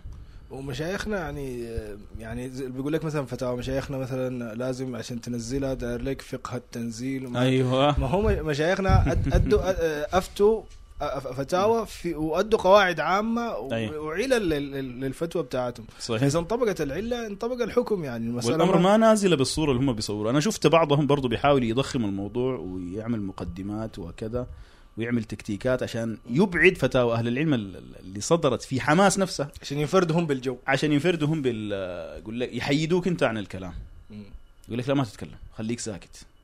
انصر إخوانك المسلمين وادعو الله لهم وحارب من يخذلهم وإلى آخره. طيب إحنا حنعمل كده. وده واجب أي مسلم تجاه أخيه المسلم ولو كان يخالف في ال- ال- المنهج والاعتقاد. ولكن آه، في أخطاء لا بد تنكر. وفتاوى أهل العلم ذكرت لأسباب. يعني قالوا يا جماعة إذا غلب على الظن إنه آه القتال سيؤدي لمفسدة أكبر والمراد ما بيتحقق فالقتال لا يشرع. الأمر ده حصل من حماس حصل من غيره. نحن حننزله كما هو. الأمر ده متحقق في حماس. ليه؟ لأنه دي مرة المرة الأولى اللي يعملوها. وكلام الشيخ الألباني تكر يعني تكرر فيهم أكثر من مرة وكان عنده نقاشات مسجلة في موجودة في اليوتيوب. وكلام كلام العلماء واضح في المسألة دي. فمن التغبيش ومن يعني محاوله آه، يعني عزل الفتاوى دي عن الواقع الحالي يقول لك لا الأمر مختلف. مين قال مختلف؟ هل حماس أول مرة تعمل الأمر ده؟ ما أول مرة. صحيح إنه الضربة في بدايتها كانت قوية. لكن طيب لنفرض انه الناس في البداية يعني تلخمت بسبب إنه والله ال- ال- الضربة كانت أقوى أمر غير مسبوق بالنسبة لحماس. لنفرض إنه الواحد يعني تلخبط في البداية قال احتمال لعله تكون في حرب بصورة مختلفة. لكن بعد عدد القتلى والخسائر الضخمة الحاصله الآن واستمرار القتال بالصورة دي هل في شخص لسه بيقول والله يا أخي ننظر إلى فقه التنزيل وفقه ال- الواقع وغيره من ال- الأساليب اللي بيحاولوا يبعدوا الناس عن فتاوى أهل العلم. ده كلام ده كلام يعني باطل واضح البطلان. وما يصح لشخص إنه آه، يلتبس عليه الأمر لأن الامر الأمر واضح. يعني إحنا بنتكلم عن صورة آه، وجدت فجأة من طائفة ما هي الطائفة دي نفسها تكرر فعلها ده بنفس الصورة دي وغيرها من الطوائف اللي بتجاهد بالصورة دي تكرر منها الأمر ده أكثر من مرة. فما ينبغي إنه آه، الناس تتردد في تنزيل فتاوى أهل العلم على على الصور دي. طيب وفي وفي نقل برضه للشيخ ابن عثيمين أحب أذكره لعله يفيد في في مسألة ال- الإعداد. قال رحمه الله تعالى كما في آه، في شرحه لبلوغ المرام المسمى بفتح ذي الجلال والإكرام قال فإذا قال لنا قائل الآن لماذا لا نحارب أمريكا وروسيا وفرنسا وإنجلترا؟ فالجواب أن يقال لعدم القدرة. الأسلحة التي قد ذهب عصرها عندهم هي التي بأيدينا. وهي عند وهي عند أسلحتهم بمنزلة السكاكين الموجودة عند الصواريخ ما تفيد شيئا. فكيف يمكن أن نقاتل هؤلاء؟ ولهذا نقول إن من الحمق أن يقول قائل إنه يجب علينا الآن أن نقاتل أمريكا وفرنسا وإنجلترا وروسيا. هذا تأباه حكمة الله عز وجل ويأباه شرعنا. لكن الواجب علينا أن نفعل ما أمرنا الله عز وجل وأعدوا لهم ما استطعتم من قوة. يعني الشيخ ابن عثيمين ما قال خلاص إحنا ما عندنا قدرة نرقد. ننوم. أو بعضهم للأسف مش بس بي بي يعني بيقول ما نجاهد ويكتفي لا بل يعني يحاول إنه يلغي حاجة اسمها جهاد في الشريعة. بحجة بحجة إنه إحنا لا لا مستضعفين المستضعف أعد. أسعى في إنك يكون عندك القدرة مش ترقد. قال رحمه الله واعدوا لهم استطعتم قالت قال عز كما أمر عز وجل واعدوا لهم ما استطعتم من قوة. هذا الواجب علينا أن نعد أن نعد لهم ما استطعنا من قوة. نعدها آه هو الإيمان والتقوى لأننا بالإيمان والتقوى سوف نقضي على أهوائنا ونقضي على تكاسلنا ونقضي على محبتنا للدنيا لأننا الآن نحب الدنيا ونكره الموت إلى آخر كلامه رحمه الله تعالى. فالواجب الناس تعد العدة حتى حماس دي الآن. لو صبرت إلى أن تعد العدة وتقوى بصورة كافية إنها تدحر اليهود الكفره ديل والله مع اختلافنا معها كنا حنقيف معها. لكن للأسف هم أصلا نظرتهم للجهاد زي ما حيأتي بالتفصيل أكثر إن شاء الله لاحقا. نظرتهم للجهاد نظرة أصلا غير شرعية. أحب أقرأ برضو في فتوى للشيخ الألباني رحمه الله. يعني في مسألة مشابهة قال رحمه الله أنا خلاف الج... أنا خلاف جماهير الناس الذين يتحمسون إلى الانتفاضة أنا لا أرى أن هذه الانتفاضة ستأتي إلا بالدمار لأنها تحريكه سياسية وتحريكه لم يستعد لها اطلاقا. هذه الحركة أشبه ما تكون عندي بالثورة. الله سبحان الله. صدق صدق. هذا هذه الحركة أشبه ما تكون عندي بالثورة السورية الأخيرة ضد حافظ الأسد لأنهم قاموا بها دون أن يخططوا لها وماذا تفعل الانتفاضة؟ مع هؤلاء اليهود المسلحين بكل سلاح ولا تتحرك دولة من الدول العربية لإمدادها بنوع من السلاح. فأنا لا أعتقد أن هذا العمل يجوز شرعا فضلا أن أعتقد أنه سيفيد و... سيفيد, سيفيد واقعا. فما فما يقتل اليهودي إلا ويقتل مقابله عشرات من المسلمين. سبحان الله الألباني ليس بيننا في هذا اليوم الذي قتل فيه 7000 زي ما قلت أو 6000 الله المستعان. رحمه الله وصبر أهلهم وجبر كسرهم. والمفروض على هذه الج... على والمفروض قال والمفروض على جماعة الم... الجماعة المسلمة أن تدخر قواها للساعة التي يجب عليهم أن يتحركوا ويغلب على ظن على ظنهم أنهم يستفيدون من حركتهم إلى آخر كلامه. يعني والشيخ الألباني وغيره عندهم كلام جيد أيضا في في حال الأمة. الآن حال الأمة ضعيف ليس فقط من ناحية الإعداد من الناحيه الإيمانية والعقائد وانتشار الشركيات وانتشار الظلم والربا وأشياء هي أسباب عظيمة للهزيمة. النبي عليه في أحد معصية واحدة من من بعض أصحابه ربنا قال أولما أصابتكم مصيبة قد أصبتم مثليها. قلتم أن هذا ربنا قال قل هو من عند أنفسكم. فلا بد المسلمين أن يرجعوا لدينهم و إلى غير ذلك من المعاني التي أكد عليها علماؤنا. وليس المعنى أن أن, أن يعني أن نبطل الجهاد كما ذكر العلماء نعد العدة. لكن إذا ما كان عندنا قدرة ما نتهور ونهيج الكفار على المسلمين بهذه الصورة التي لا يرجى يعني منها فائدة. وللأسف برضه في أنا لاحظت في الطرح الموجود الآن بعضهم بيستهين ويستخف بمسألة العقيدة ومسألة الإعداد الإيماني. إحنا ما بنقول طبعا الإعداد الإيماني ونقيف على كده. أكيد الإعداد الإيماني وتقوم بالأسباب الكونية من إعداد القوة وغيرها من الأسباب المادية. دي مهمة ودي بتدخل في دي مسألة أساسية في الإعداد. لكن أيضا إحنا المسلمين عندنا الإعداد الإيماني برضه هو أساس. ما ما يجوز إنه عشان والله في فئة مثلا يعني مخالفة أو عندها بدع أو عندها منكرات القتال من الفئات دي بيصح. ولو انتصرت نحن حنفرح. لكن ده ما بيلغي إنه الآيات اللي ربنا سبحانه وتعالى ذكرها من إعداد القوة الإيمانية والعقدية.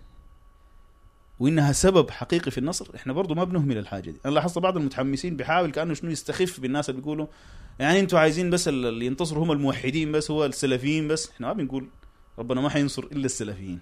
مم. ممكن ينصر أهل البدع لكن إحنا مأمورين بفعل الأسباب. صحيح. والإعداد الإيماني من الأسباب. زي ما إنه برضو المعاصي المعاصي ربنا سبحانه وتعالى جعلها سبب من أسباب الهزيمة سبب من أسباب حلول المصائب وتسلط الأعداء. البدع والوقوع في في المنكرات دي من من من أعظم أسباب تسلط الأعداء علينا. وابن تيمية طبعا عنده نقل مشهور لما نهى المقاتلين عن الشركيات والبدع وأخبر إنه يعني ما انتصروا في ذاك بسبب الشرك والبدع. أي بل ال- القتال الأول للتتار زي ما ذكر ابن تيمية القتال الأول ابن تيمية ما شارك فيه وأنكر قال القتال ده ما شرعي. مع إنه لاحظ إنه بيقاتلوا منه؟ بيقاتلوا التتار اللي هم معتدين على أرض ال- المسلمين وكفار مم. والمسلم ودي المسلمين هم ال- ال- الصوفية دي ابن تيمية ما كفروا مم. مع ذلك ترك القتال معهم وذكر إنه أهل العلم آه، ما ما شاركوا في القتال الأول. وأنكروا وقالوا ده قتال ما شرعي لأنهم كانوا بي- بيستغيثوا بغير الله يا يا خائفين من التتر لوذوا بقبر أبي عمر ابن تيميه أنكر الأمر ده. أنا تذكرت بكلام ابن تيمية ده واحد من المتحمسين اللي الآن آه، أصبح يعني آه، للأسف الشديد بقى يعني محسوب على على السرورية ومن هم على شاكلتهم اللي هم آه، يدعى فيصل جزار. أطلق كلمة يعني قمة في التهور والطيش. قال لا يوجد أحد من أهل العلم لا السابقين ولا اللاحقين أنكر على مسلمين وهم في حال مواجهة الكفار بسبب بدعة أو غيره. لا يوجد. يعني إجماع يعني. إجماع. والغريب إنه يعني في في كم واحد رد عليه من ضمنهم من من أولهم شيخنا الشيخ محمد العتيق رد عليه وبين يعني زيف الإجماع ده إنه إجماع يعني مجرد إجماع حركي يعني ما ما ما ما, ما يدل عليه لا الأدلة الشرعية ولا أول من خالفوا النبي عليه الصلاة والسلام. النبي صلى الله عليه وسلم في في غزوة في غزوة حنين. آه نعم في غزوة حنين. يعني بعض الصحابة كانوا آه، حدثاء عهد بكفر يعني أسلموا جدد. ولسه طبعا عندهم يعني كانوا على الشرك.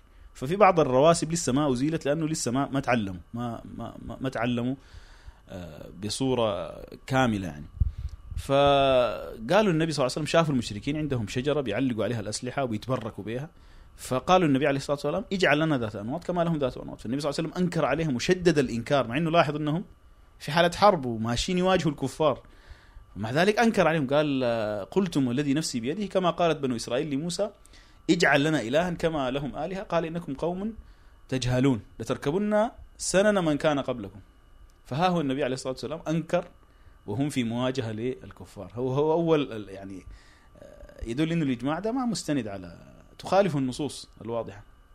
وغيرها من الأدلة اللي فيها إنكار الصحابة آه، أيضا إنكار آه، معاذ رضي الله عنه على بعض الصحابة في غزوة تبوك. أنكر على بعض الصحابة لما قال كلاما في آه، على أبي ذر رضي الله عنه وغيره يعني. يعني هل يعقل إنه آه، يغلق باب الأمر بالمعروف والنهي عن المنكر في حال المواجهة تماما ويحكى عليه الإجماع؟ ده طيش صراحة. ده طيش. ده مجرد. بل ابن تيمية كلام ابن تيمية صريح جدا. مو يعني مش بس أنكر قال أنتوا اللي بتعملوه ده شرك وانتوا آه وقوعكم في في المخالفة العقدية دي حتكون سبب لهزيمتكم وده قتال ما شرعي. ثم لما لما دعوهم وأصلحوا عقائدهم وأفردوا الله سبحانه وتعالى بالتوحيد شاركهم ابن تيمية وشاركوا معه غيره من أهل العلم وربنا سبحانه وتعالى نصرهم فإحنا ما بن لما نقول الإعداد الإيماني من أهم أسباب النصر ما بيعني البتة إننا بنلغي الأسباب المادية. كما إن لما وكذلك المعاصي. ما معناته إنه إحنا هنهزم لأنه بسبب المعاصي. ولا بنقول إنه لابد جيش المسلمين اللي بيجاهد الكفار يكون صفر في المئة معصومين. معصومين. لا ابدا. بل هم للأسف الشديد اللي بيناقضوا نفسهم ولما يحاولوا يصححوا القتال غير الشرعي اللي هو بيترتب عليه مفاسد أكبر بيلغوا الأسباب المادية. يقول لك لا هم ما حتى لو ماتوا هم كسبانين ماتوا شهداء. يعني تفكير غريب. يعني يقتل الأعداد دي كلها. طيب ما كان النبي صلى الله عليه وسلم. في عهد في في مكة. آه خلاص اللي أسلموا أسلموا يلا نقاتل الكفار وندافع عن نخش الجنة سريع ونخش الجنة سريع سريع ويلا انتهى الكلام. يعني شيء شيء شيء عاد تفكير غريب. ويجوا ينتقدوك بنفس الطريقة يقول لك يا أخي أنتوا لغيتوا الأسباب وجعلتوا الأمر مجرد إعداد إيماني لأنه تنكروا على الآخرين مثلا آه، تعاونهم مع الرافضه أو اعتقاداتهم ال- المنحرفة. فده دي, دي نقطة من النقاط اللي. المحتاج كان تبين يعني طيب نحن أثناء الكلام يعني أنت ذكرت الإخوان المسلمين والسرورية كثير فعشان المشاهد يكون معانا يعني دايرين لمحة أنا يعني حذكر لمحة عن الإخوان نعم. المسلمين ويعني الجماعة دي من هي؟ هي طبعا يعني ال- ال- الإخوان المسلمين نبذة عنهم هم هي جماعة أسسها حسن البنا كما هو معلوم قبل قرن أو أكثر من قرن أسسها حسن البنا ويعني هي جماعة أساسا ما قامت على اعتقاد صحيح ولا على العناية بالعلم والعلماء وكذا. قامت جماعة حماسية والغرض منها تجميع الناس وباسم تحت تحت يعني آه، قبة الإسلام ولأي شخص منتسب للإسلام. والوحدة الإسلامية. أيوة بغرض آه، حركي ومشروع حركي غايته الوصول للسلطة. نعم. فده خلاصة الج- الجماعة. وأبرز المعهد عليهم يعني تهوينهم شأن العقيدة لأنه أولا هون شأن العقيدة ليه؟ يعني أول شيء كثير منهم أصلا ما تربى في, في على على عقيدة صحيحة وتربى في بيئات يعني منحرفة. يعني سيد قطب ذكر عنه السحر وفترة كان يعني من يعني وحسن البنا نفسه كان صوفي كان يبايع الطرق كان الصوفي ولا زال إلى أن مات إلى- كما ذكر هم نفسهم يعني أي. منظرين الجماعة ذكروا عنه إنه كان على الطريقة الحصافية مم. وبيحضر الحضارات والأذكار البدعية بتاعتهم إلى أن مات. يعني. ما, قصد كان سبحان صوفي فبقى اخوان حتى في في تعريف الحركة قال هي حركة ما أعرف سلفية ما أعرف شنو صوفية ما أعرف رياضه طبعا ممكن يجي واحد يت- يتفلسف يقول لك لا هو قصده التصوف بالمعنى بالمعنى الصحيح القديم. لا هو التصوف هو كان ملتزم بطريقة صوفية قبورية. وفي عصر الصوفية معروفين. نعم واضح. ق- واضح قصده شنو بالتصوف. فأول هم كثير من قياداتهم ما نشأوا أساسا على صحيحة. ثانيا هم ش... يعني كثير منهم يعني ش... انحرفوا في فهم الإسلام وجعلوا أهم مقاصده إقامة دولة. أي. وجميع شرائع الإسلام بعد ذاك تبع لهذه الغاية. سبحان الله. عشان كذا أي شيء مثلا كلام في العقيدة إذا كان ي- ي- يفرق الناس مع أن النبي أصلا فرق فرق الناس يعني ب- بالكلام بال- أيوه بيقول لك. ما ما تتكلم في المسائل اللي بتفرق المسلمين. مم.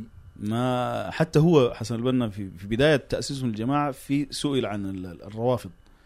فقال يا أخي الخلاف معهم سائغ ولا ينبغي أن نثير الخلافات دي و... ودي من صور تهوين أيوة. العقيدة صحيح تهوين من- مع الرافض وده, وده, وده من يعني من القاعدة اللي هم ماشيين عليها اللي هي نجتمع فيما اتفقنا عليه ويعذر بعضنا. بعضنا ما اختلفنا فيه.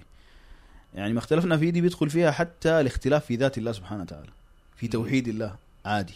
أهم شيء المشروع. المسائل الحركية اللي هم وضعوها دي إنه تتفق علينا وغالبا أصلا هم آه الجماعة دي إحنا طبعا ما بنتبلى عليها لكن وما عايزين يعني نفصل في. المصادر وال- والمراجع اللي بتثبت الأمور دي. لكن لعله بإذن الله سبحانه وتعالى في حلقات آتية نفصل في المسائل دي لأنه أظن الله أعلم. بالوثائق يعني. بالوثائق وبكل شيء.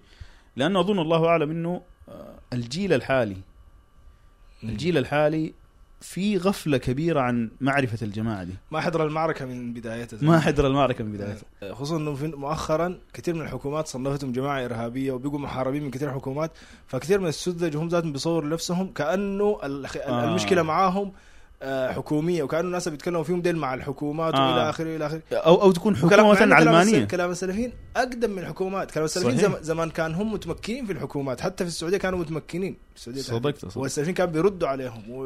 واول وأول من آه، صنفهم ووصفهم بالخارجية هو العلامة أحمد شاكر.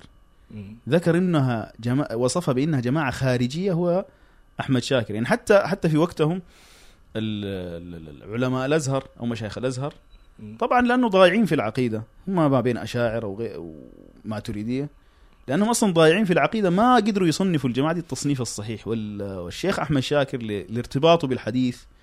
ولسلامة عقيدته عقيدته كانت سلفية عرف موطن الخلل عند الجماعة دي. لذلك وصفها بأنها خارج أول شخص وصفها بأنها خارجية هو سبحان الله. آه، أحمد شاكر. والكلام ده قديم. لسه الناس ما ظهرت من الناس ما. قد ما قدروا يصنفوا الجماعة دي ولا يعرفوا آه، ضلالة وانحرافها لأنه فعلا حتى حتى الشيخ ابن باز لما سئل عن الجماعة دي قال الجماعة الإخوان المسلمين ينتقي ينقدها خواص أهل العلم. لانك انت عشان تبين النا- انحراف الناس لا سيما في الوقت ذاك محتاج إنك تذكر مفص... يعني مقدمات. ويعني تنقل. من وثائقهم وإلى آخره. فإن شاء الله لعله في حلقات آه، آتية لابد إن شاء الله ده أمر مهم إنه تبين المسائل دي بتفصيل، إحنا هنا حاليا ما حنذكر التفاصيل دي بس نعرف الناس لكن بس عارفين. تعريف مبدئي مختصر. طبعا وزي ما ذكرت إنه مثلا هم جعلوا غايتهم إقامة الدولة والفهم الإسلامي الصحيح إنه الغاية إقامة توحيد الله عز وجل في الأرض وعبادة الله والدولة مجرد وسيلة لذلك حتى كما سبق يعني بعض الأنبياء ما كان عندهم دولة بالعكس كانوا ما كانوا في الدولة بل ما أمروا أصلا بإقامة دولة بعضهم فهم وكذلك من الأسباب السبب الثالث لضعف عنايتهم بالعقيدة. أول شيء قلنا يعني آه، ضعف عقيدة أساسا قياداتهم. ثاني شيء فهمهم المغلوط للإسلام والغاية من ال- ال- الخلق وكذا. كذلك من الأسباب جعلوا شافوا لما زي ما قلت الكلام في العقيدة يفرق الناس أو لأنك أنت بتعلم الناس لابد يخالفوك في بعض الناس. فلما شافوا ده بيعطل المشروع اللي في ذهنهم طبعا لأنه المشروع الإسلامي نحن كلنا نعمل مشروع إسلامي إذا قلنا آه. مشروع إسلامي نحن كلنا هسه البودكاست ده مشروع إسلامي إن شاء الله. فنحن كنا شغالين في مشروع إسلامي لكن المشروع الإسلامي اللي في ذهنهم الحركي ده شافوا إنه الكلام في العقيدة بيعطل يفرق المسلمين فرق المسلمين زي ما قلت. فده كان سبب برضه من ومن المآخذ عليهم برضه إنه جعلوا الخروج على الحكام مع إنه محرم بالإجماع إن شاء الله يأتي التفصيل في ذلك جعلوه من غ... من الغايات مع إنه شيء محرم. من أصوله. لذلك قال لهم جماعة خارجية زي ما قلت أحمد. طبعا الجماعة دي هي أساس نشأتها. لما أنشئت ال ال الناس رموز الجماعة دي والمنظرين للجماعة دي وحتى ال- الناس اللي اللي تأثر بها منظري الجماعة دي آه، كان في عوامل عوامل هي اللي أدت لتكوين ال- ال- الأفكار المنحرفة في الجماعة دي. أول حاجة كان عندهم شح في العلم الشرعي. ثانيا عقائدهم كانت ما على السنة. ثالثا يعني كان نظروا لحال المسلمين وضعف المسلمين الشديد وبعضهم كان لما مشى للغرب وشاف التطور ويعني في فارق شاسع بينهم وبين المسلمين فحصل نوع من الصدمة ونوع من التحسر فبسبب الشح في العلم الشرعي والانحراف العقدي بدأوا يحاولوا يستعملوا الأدوات الموجودة عند عند الغرب سواء من بعض التيارات اللي عندهم ال- الجماعات اللي عندهم الغربية حاولوا يستفيدوا منها عشان يشتغلوا بنفس الطريقة بتاعتهم. فطبعا فكرهم ما مبني على عقيدة سلفية صحيحة، عشان هم مثلا يقولوا والله عايزين نستخدم الأدوات دي في الدعوة إلى التوحيد وأصل الدين وتعبيد الناس لله سبحانه وتعالى واصلاح حال المسلمين، لا والتمييز بين الأدوات اللي تصلح الاستخدام والأدوات اللي أيوه بسبب الشح في العلم الشرعي ما- قدروا أصلا اول مبدئيا يميزوا بين الأدوات الصحيحة وغير الصحيحة. ثانيا هي أدوات تستعمل للت... يعني للتغلغل في الحكومات والتغلغل في المحاضن التعليمية والتربوية والإعلام والسيطرة فهي أدوات استعملوها عشان يفرضوا منهجهم اللي هو أصلا بيعتبروا الغاية في يعني عامة تنظيراتهم بيعتبروا إنه الغاية إنه أنت لو ما وصلت للحكم وحكمت ما في فايدة من الدعوة ما في فايدة من ال- الإسلام بالصورة ما في أي فايدة ده, ده مشروعنا. ف والكلام ده موجود موثق يعني. حتى حتى يعني من ك- ما عشان ما يقولوا الأخوان المسلمين في مصر لا الكلام ده عام. حتى عندنا في السودان الترابي ذكر قال إنه الحركة الإسلامية في السودان استفادت من الحزب الشيوعي السوداني في بعض الأدوات. بعض الادوات الثورية وغيره. فهم لذلك ال- النظرة بتاعتهم دي انحرافهم المنهجي وانحرافهم في في, في الأساليب الماسونية والصهيونية في التغلغل في طبعا ما بنقول صهيونية معنى إنهم بيعتقدوا اعتقاد الصهاينة لا بنقول الأساليب تأثروا بأساليب الصهاينة وأساليب الماسونيين في مسألة التغلغل وغيره. دي كلها أدت لي برضو إنهم يفهموا بعض ال- الم- المسائل الشرعية بفهم ما على الطريقة الشرعية بفهم ثوري زي ما ذكرنا سابقا. يعني مثلا الجهاد ما بينظر للجهاد بالصورة الشرعية الصحيحة وبالشروط ال- اللي اللي دلت عليها الأدلة لا بيجاهدوا وبيقاتلوا بفهم ثوري أشبه بفهم جيفارا والجماعات الثورية دي. لذلك ما بيقول لك حتى لو حال في كانوا في حالة ضعف تفجير من هنا عملية انتحارية من هنا آه، حتى لو أهم شيء إنهم يؤثروا. أضرار بقت كثيرة بقت قليلة. أهم شيء إنهم يؤثروا ويكون شنو؟ في حركة حاصلة يعني. فده جزء مثلا الجهاد ال- في العقيدة. ليه بيقوا يهملوا العقيدة؟ لأنهم بيعتبروا إنه العقيدة دي أول شيء بتفرق الناس. إحنا عايزين نجمع. مم. يعني عندنا مشروع. آه الع- العلم الشرعي بيعتبر إنه يا أخي ما ما محتاجين علم الكثير ده. إحنا بس شوية كده شوية علم مع شوية حركة كده الموضوع بيمشي.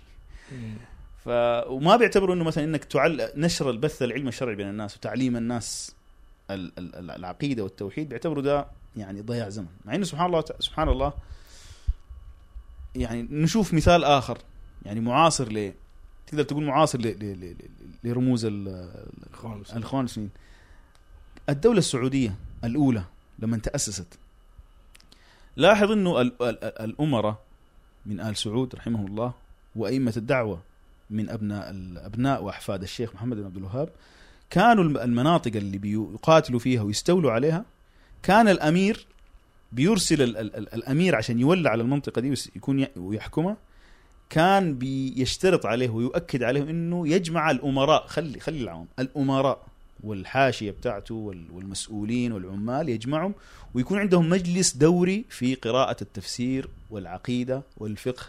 ويأمر المشايخ يعين قاضي أو عالم ويجلس ويعلم الناس ال- العقيدة والفقه والتوحيد ويحفظهم المتون في العقيدة زي الأصول الثلاثة وغيرها ويعلمهم أمور دينهم وي- ويمكن للأمرين بالمعروف والناهين عن المنكر. فبهذه الطريقة النبوية السلفية انتشر العلم والعقيدة الصحيحة في كافة الجزيرة وكافة المناطق اللي اللي سيطروا عليها اثرها واضح سبحان وشوف الله. الأثر الواضح في الجزيرة العربية وغيرها من المناطق اللي انتشر فيها الإخوان المسلمين ويعني تغلغلوا فيها. شوف أثر الناس واعتقادهم الصحيح و- ومحافظتهم على الدين. وإن كان أكيد حصل يعني كل ما زمن مشى لقدام بيحصل نوع من الضعف ونوع من التفلت. لكن لا زالت ثمرة الأمر ده باقية إلى الآن. لأنهم مشوا على النهج النبوي اللي مشى عليه النبي صلى الله عليه وسلم وأصحابه. سواء في القتال سواء في آه، في في في المنهج الدعوي وغيره. للأسف شوف هسه مثلا الإخوان المسلمين حكموا في السودان 30 سنة. ما صح ما دعوا للعقيدة الصحيحة ولا نشروا العلم. يعني بل بل مكنوا للتصوف ويعني ما- وإهمال شديد من جانب الدعوة وكذا. في مصر لما حكم مرسي آه قال لما قال قال حتطبق الشريعة قال لا الدستور المصري أصلا في شريعة. طيب أنتوا عاملين جهه مالكم يعني سبحان الله اردوغان برضه يمدحوه وهو مخالفات الشريعة وتطبيق العلمانيه واضح. مم. فبعد للاسف حتى لما تستولوا لما يستولوا لما يستولوا على السلطة ما قاعد نشوف تطبيق الشريعة للأسف يعني. فالناس المفروض ما يغتروا بال, بال... هم لما يطرح مثلا في مسألة غزة لما يتكلم عن مسألة الجهاد ومقاومة ال... اليهود وكذا المفروض الناس تميز بين الطرح الصحيح والطرح الإخواني والسروري للمسألة دي. ده ده طرح متأثر ب... ب... ب... ما جهاد شرعي يعني هو متأثرين بال... بالنهج الثوري اللي تبناه جماعة الإخوان المسلمين وال... والطوائف والتيارات اللي اللي تفرعت منهم. ده ما جهاد شرعي. فلا بد الناس إنه ما تضبط حماستها وترجع للعلماء السلفيين الربانيين من أئمة الهدى في هذا العصر من الأحياء منهم وال- و- وال- والميتين رحمهم الله تعالى. وت- وتلزم غرزهم. يعني بالله أنا حتى يعني من باب يعني حتى بعض إخواننا اللي تأثروا بال- بال- بالحرب الحاصلة الآن شوف ال- الطرف الطرف اللي بينكر بيقول ده قتال ما شرعي وإنه عواقبه يعني ودي ما أول مرة عواقبه سيئة على المسلمين وده ما قتال شرعي ولا بد من الإعداد أكثر وكذا. وشوف الناس اللي بيهللوا بيكبروا يعني بحماستهم ينجروا مع الأحداث دي وقرروا تقريرات خطأ. وجروا على المسلمين ال- زيادة الضعف والوهن باسم الحماسه للقتال وإلى آخره. شوف الصف الأول فيهم منه. فيهم الإمام عبد العزيز بن بن- بن باز. الإمام محمد بن صالح العثيمين. الإمام محمد ناصر الدين الألباني. الإمام ابن عثيمين. ال- الشيخ. الشيخ ال- الح- الحيدان. والفوزان. الشيخ الفوزان. الله. ده الطرف الأول. اللي إحنا بنتمنى بن- بنتبنى كلامه. وبنعرضه الآن في بصورة يعني بصورة مجملة يعني الطرف الثاني فيهم منه؟ القرضاوي سلمان العودة. آه ناس ثوريين إخوانيين يعني بالله عليك لو حتى لو أنت حصل عندك نوع من التردد يعني سبحان الله زي ما زي ما قال آه، معاذ رضي الله عنه إن على الحق نورة. زيادة على ذلك أنت عاين هنا في منه وهنا في منه ربنا قال سبحان الله و- وإذا جاءهم أمر من الأمن أو الخوف أذاعوا به ولو ردوا إلى الرسول والى والى أولي الأمر منهم لعلمه الذين الذين- يستنبطو- يستنبطونه منهم. وهل وهل أولي الأمر من, من, العلماء؟ فاسألوا أهل الذكر إن كنتم لا تعلمون. ديل؟ ولا ده ولا ديل. فده لع- لعله بس يعني الناس المتشككين والمتحيرين يتنبهوا للأمر ده. وللأسف يعني في هذه الأوقات حريصين للأسف ونشاط شديد في الدعوة لمنهجهم و... والرد على السلفيين وتشويههم و... ونشيطين للأسف في الجانب ده. وكمان في في بل يري... يريد أن يجعل القضية دي سبب في الثورات والخروج على الحكام في البلدان الثانية وإضعاف الجيوش الثانية. ده منهجهم المخالفة لهم في ده- منهجهم أصلا يعني. هم دي دي أصلا هم ال- ال- الحوادث الزي دي, دي فرصتهم. دي, الف دي الفرصة المناسبة والمناخ ال- الأمثل لبث مناهجهم. والانتقام من خصومهم وتشويههم ويجي يقول لك انت ليه تتكلم في الإخوان المسلمين في وقت القتال والحرب؟ طب ما- أنا طب هم ليه- ليه بيتكلموا فينا؟ لنفرض إنه عاي- قررنا إننا نسكت. هل أنتم ساكتين؟ هل أنتم مثلا والله ما شاء الله ماشيين على الصراط المستقيم؟ ما أنتم برضه بت- بت- بتبثوا مناهجكم المنحرفة وبتطعنوا في أهل السنة وبتشوهوهم ل للعامة المسلمين. وللأسف الشديد بل بعضهم بطريقة غير مباشرة. يقول لك لا والله فتاوى العلماء الق- القديمة ما ينفع ننزلها الآن. ليه ما ينفع ننزلها؟ ليه يعني؟ على كيفك يعني؟ ولا عندك حجة شرعية؟ ما هي نفس الأحداث ونفس الجماعة ونفس العدو ونفس النتائج. تستخف بالناس وتقول لا لا لو فقه التنزيل. لو بداية الأحداث معلش الأمر كان ملتبس لكن بعد احداث ازداد الوضوح المسألة دي والله المستعان.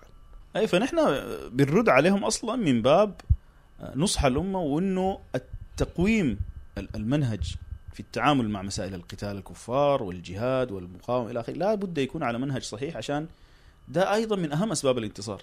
تكرار المناهج المنحرفة وال- والسير وراء الحماسات ال- ال- الفارغة اللي ما بتؤدي إلا إلى ضعف المسلمين. لا بد الناس تقوم.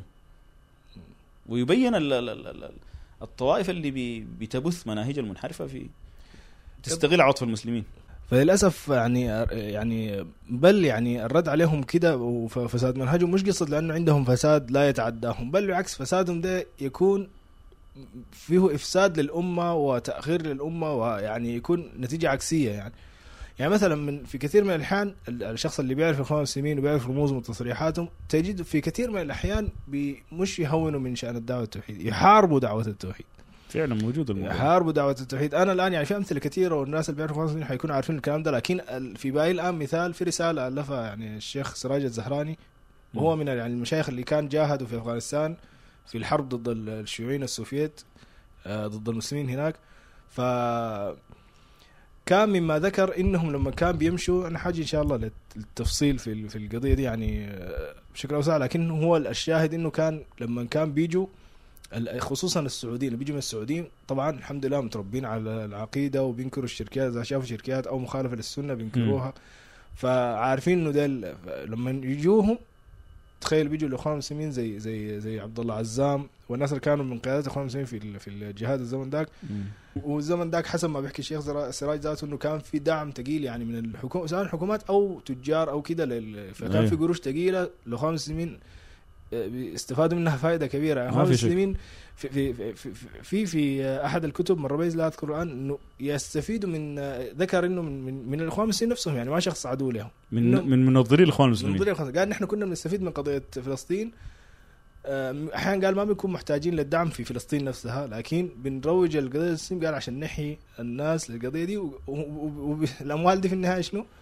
آه، في جيوب الإخوان طبعا أموال دارة من الكويت ومن هم بيعتبروا إنه الأموال دي لو صرفوها في سبيل الدعوة لجماعتهم ده من السبيل الله ومن سبيل فلسطين آه، برضه يعني. طبعا وهو بيصرح بالكلام ده ما إنه نحن حرامية لا إنه يعني زي ما قلت فعلا إنه شايف الموضوع ده. تأويل يعني. أيوه. فالمهم الشاهد من القصة انه كان لما يجوا السعوديين طبعا الأفغان كان في بعضهم عندهم بيعلقوا تمام عندهم شركات فاقول لهم يا اخوانا أول شيء ما تتكلموا فيه حتشوفوا ناس مثلا معلقين تمائم مع إن النبي أصلا قال من تعلق تميمه فقد أشرك وجوه ناس. يبايعوه. إيه. واحد فيهم معلق تميمة كما روى الامام أحمد قال له بايع تسعة وترك ال- الأخير. فقال لما لم تبايعوا؟ قال على قال على يده تميمة. ف... سبحان الله مع إنه جاي يسلم. جاي يسلم جاي يبايعه. كان ممكن يقول يا أخي المصلحة وخليه اللي قدام بالراحة بالراحه أكلمه. لا قال ما بايعه قال عليه عليه تميمة. فقا- فلم فلما نزعها قال من تعلق تميمة فقد أشرك ونزعها وقال من تعلق تميمة فقد أشرك ف وبرضه قصة ذات كان ذات. النقاط اللي مرت بين أيوه قصة مم. حنين أيوه إنه أنكر عليهم ف- فديل قال لك لا ما تنكر الشركيات دي ولا بأسلوب ولا بغير أسلوب وبرضه حتلقى, حتلقى في تعصب في في الصلوات وكذا في في عندهم بدع أو يعني هم مخالفة هم. طبعا. أحناف متعصبين. أيوة. بل محاربتهم للتوحيد مش ما وقفت على كده كان في من المشايخ ال- اللي كان بيجاهدوا هناك اسمه جميل الرحمن الشيخ جميل الرحمن نعم. كان في نعم. ولاية اسمها استولى على ولايه اسمها كونر كان من المشايخ اللي على العقيدة الصحيحة ونشر العقيدة ولو تسمع يعني سيرته كان يعني من المجددين في أفغانستان. وكان بيقاتل حتى الشيخ سراج الزهراني قال كان بيكتم أمره سواء لل- للناس اللي بينفقوا الناس اللي بينفقوا عشان ما لأنه لو عرفوه السعوديين حيدعموه لأنه. شخص على العقيدة الصحيحة نعم. وكذا فكان بيكتم أمره. وحتى سواء سواء على سواء يكتم أمره عن ال- الأموال والتبرعات وأيضا عن المقاتلين عشان ما يتقوى. أيوه. وبعدين مم. هو بيعتبروه مش يعني ما بيعتبروه عدو بالعكس هو لو تسمع كلامه وتصريحاته حاول قدر المستطاع إنه الجماعات اللي بتقاتل كمان كان في كم جماعة ما جماعة واحدة أيوة. حاول قدر الإمكان إنه ما يخالفهم. يقول لهم نحن نحن نجي تحتكم. مم. بس وافقونا في في في في يعني شنو المسائل العقدية. يعني أيوه. يعني آه، هنا هم رافضين أصلا مسألة الكلام في العقيدة ولا كذا فلما ما لقى طريقة يعني حاول يجمع الصف قدر المستطاع. لما ما لقى طريقة أسس جماعته مستقلة وحتى سبحان الله كان بيحكي الشيخ زراج نفسه في ال- في الكتاب قال إنه يعني أحيانا بيحصل اعتداء من الجماعات دي عليهم. بيقول لهم ما تردوا اصبروا. بيحصل قتل بيحصل أحيانا تفلتات منه عليه بيقول لهم. اصبروا. ليه؟ عشان ما داري يشعل شنو؟ الفتن والقتال بين المسلمين. سبحان لأن إحنا عدونا الشيوعي بيحاول حتى لو ظلموه كده بيحاول يهدي الناس ويصبر. وكان سياسته بالصورة دي. حرب الآن مع الشيوعي وكان حكى الشيخ زراج إنه يعني آه، يعني جهادهم كان ما زي ذلك. ذلك بياخذوا القروش وقاعدين وما أعرف وشغلهم ونسيتهم كلها تكفير في الحكام. فأنا ما أقدر أطول لكن القصة إنه الشيخ ده كان بيحاربوه وبيكتموا أمره. وحتى بي لما لما يذكر كان ليه؟ يعني أنتوا أنتوا إخوان مسلمين دايرين تنصروا الإسلام ده, ده ماله. مشكلته معاه بس مشكلته حاربوه في دعوة التوحيد. مخالفهم في المبادئ الحركية بتاعته أيوه. أنا الموضوع ده بيجرنا لموضوع تاني لأنه في. قصة الشيخ سراج يعني قصة صراحة يعني ممتع زول لو قراها لكن اسم اسم كتاب ال- ال- ال- الطريق الشائك صح؟ هو أصلا أصله كانت محاضرة ألقاها في منزل شيخنا الشيخ عبد العزيز الرئيس. بعنوان آه، صفحات مطوية من الجهاد الأفغاني أيوه والكتاب ده صراحة جميل وممتع وهو يصلح للشخص اللي بيسمع إنه في ناس بيردوا على الاخوان المسلمين عندهم مآخذ على الاخوان المسلمين لو عايز يعرف شيء من آه، يتصور الجماعة دي اشكالاتها شنو فهمها الغلط شنو يقرأ الكتاب ده بصورة واقعية بصورة واقعية تطبيق عملي على الأرض. عايش الموضوع نعم. طيب الكلام بيقودنا أيضا لمسألة وهي ال- ال- ال- ال- السرورية. برضو جاء في كلامنا وأنت ذكرت كذا مرة السرورية. يعني شو السرورية؟ طبعا السرورية بال- بالمختصر كده هي هم آه، إخوان مسلمين لكن بثوب سلفي و ظاهر ظاهر. سلفي. ظاهر سلفي اللحية والكذا وال- حتى حتى الكلام في العقيدة العقيدة. والسنة. أما زي ما زي ما ذكرنا إنه الاخوان المسلمين هناك بتلقاهم بعدهم صوفية عديل صحيح. لكن لا ده تلقاه هذول يقول لك العقيدة والتوحيد وكذا. لكن في في في المتا- في المسائل الحركية وكذا تلقاه أخوان مسلمين. موافقهم تمام. تجويز الثورات وتجويز الخروج على الحكام. حتى في بعض الأحيان تهوين من العقيدة نفسها. مع انهم بل حتى لو قال أنا ما برى الخروج على الحاكم يقول له طيب مم. أنت ما رأيك في الجماعات والتيارات اللي. اللي هي منهجها أصلا قائم على المسائل دي منهج أصلا ثوري و تلقيه جالسهم يهون الخلاف معاهم بل العكس هو معاهم مش قصدي مم. معاهم وحيأتي في قصة سراج برضو الموضوع ده نعم. ف... فالسروريه وافقون في أصول كثيرة منها ال- ال- ال- الخروج على الحكام منها ال- ال- ال- التحريض على الحكام منها آه، آه، تهوين العقيدة في بعضهم طبعا هم بيتفاوتوا بيتفاوتوا يعني. حتى الشيخ ذكر آه، من في منهم البنائي والقطبي والجهيماني. طبعا تقسيم بنائي وقطبي دي ما اخترعوها السلفيين. اخترعها واحد من منظري جماعة ال- الجماعات الجهادية اللي اسمه أبو مصعب السوري. آه. ذكر إنه ال- ال- الاخوان المسلمين انقسموا في فترة من الفترات ما بين أتباع قطب وأتباع البنا. أتباع القطب طبعا بنوا منهجهم على كتب سيد قطب من أبرزها معالم في الطريق وحسن البنا البنائيين. بنوا منهجهم على كتاب آه، دعاة لا قضاة مم. فلكن هم في النهاية جماعة أن واحدة جماعة واحدة وإن اختلفوا يعني اختلاف- اختلفوا فيما بينهم اختلاف تنوع اختلاف يعتبر اختلاف تنوع وان يعني حصل خلاف قوي بيناتهم لكن في مم. النهاية نتيجة كلا الجماعتين نتيجة واحدة في النهاية مم. دي بصورة ناعمة وبصورة يعني متغلغلة ودي بصورة فيها صدام وفيها تكفير وفيها إلى آخره. فإذا هم يعني بيتفاوتوا. في مثلا إحنا ذكرنا من مآخذهم عشان عشان لأنه في بعض الناس بشكل يقول لك يا أخي ما في حاجة اسمها سرورية. مع إنه مم. معروفين صحيح نحن صح هم هم نحن ذكرنا المآخذ على الاخوان المسلمين عموما أول شيء عدم العناية بالعقيدة الفهم المغلوط للإسلام تجويز الثورات أيضا عندهم فتاوى شاذة ومخالفة للشريعة في كثير من المواقف. دي أبرز المآخذ يعني في مآخذ كثير لكن دي أبرز المآخذ طب السرورية مثلا قد لا يوافقون بمأخذ مأخذين من من المآخذ بعضهم في بعضهم يوافقون قلت لكم درجات أي. فنحن بنقول يعني السلف خدتوا قواعد يعني تخليك آه، تعرف تميز يعني زي, زي, زي ما قال بعض السلف قال من خفيت علينا بدعته لم تخفى علينا ألفته. نعم. يعني ال- الإنسان بتلقاه بيقو- بي- بيقول لك يعني تاصيلا كده يقول لك آه، يوافق السلفيين. بعد من الأصول العامة في العقيدة وال أيوه تلقى داخل طالع مع الإخوان المسلمين موافقهم في ساعة في, الفتن تلقى معاهم ينجرف معاهم يعني مم. أشياء كثيرة. عشان كده السلف خدتوا قاعدة. من من خفيت علينا بدعته لم تخفى علينا الفته برضو آه، سفيان الثوري لما آه، ذهب إلى البصرة فسأل عن الربيع بن صبيح. قالوا ما مذهبه إلا السنة. شوف الموضوع في الأثر الأول قال من خفيت علينا بدعته. اذا في ناس مبتدعة لكن لكن قد لا يظهروا ما بتقدر. تثبت الأمر بوثائق. ما بيظهروه يق- يقرر كذا وكذا ويقرر أيوة. كذا. يعني ما بيظهروه مكرا أو يعني تجميعا للناس. ده أسلوب. مم. هم نحن قلنا اساليبهم قلت صهيونية مع سنة فده صحيح.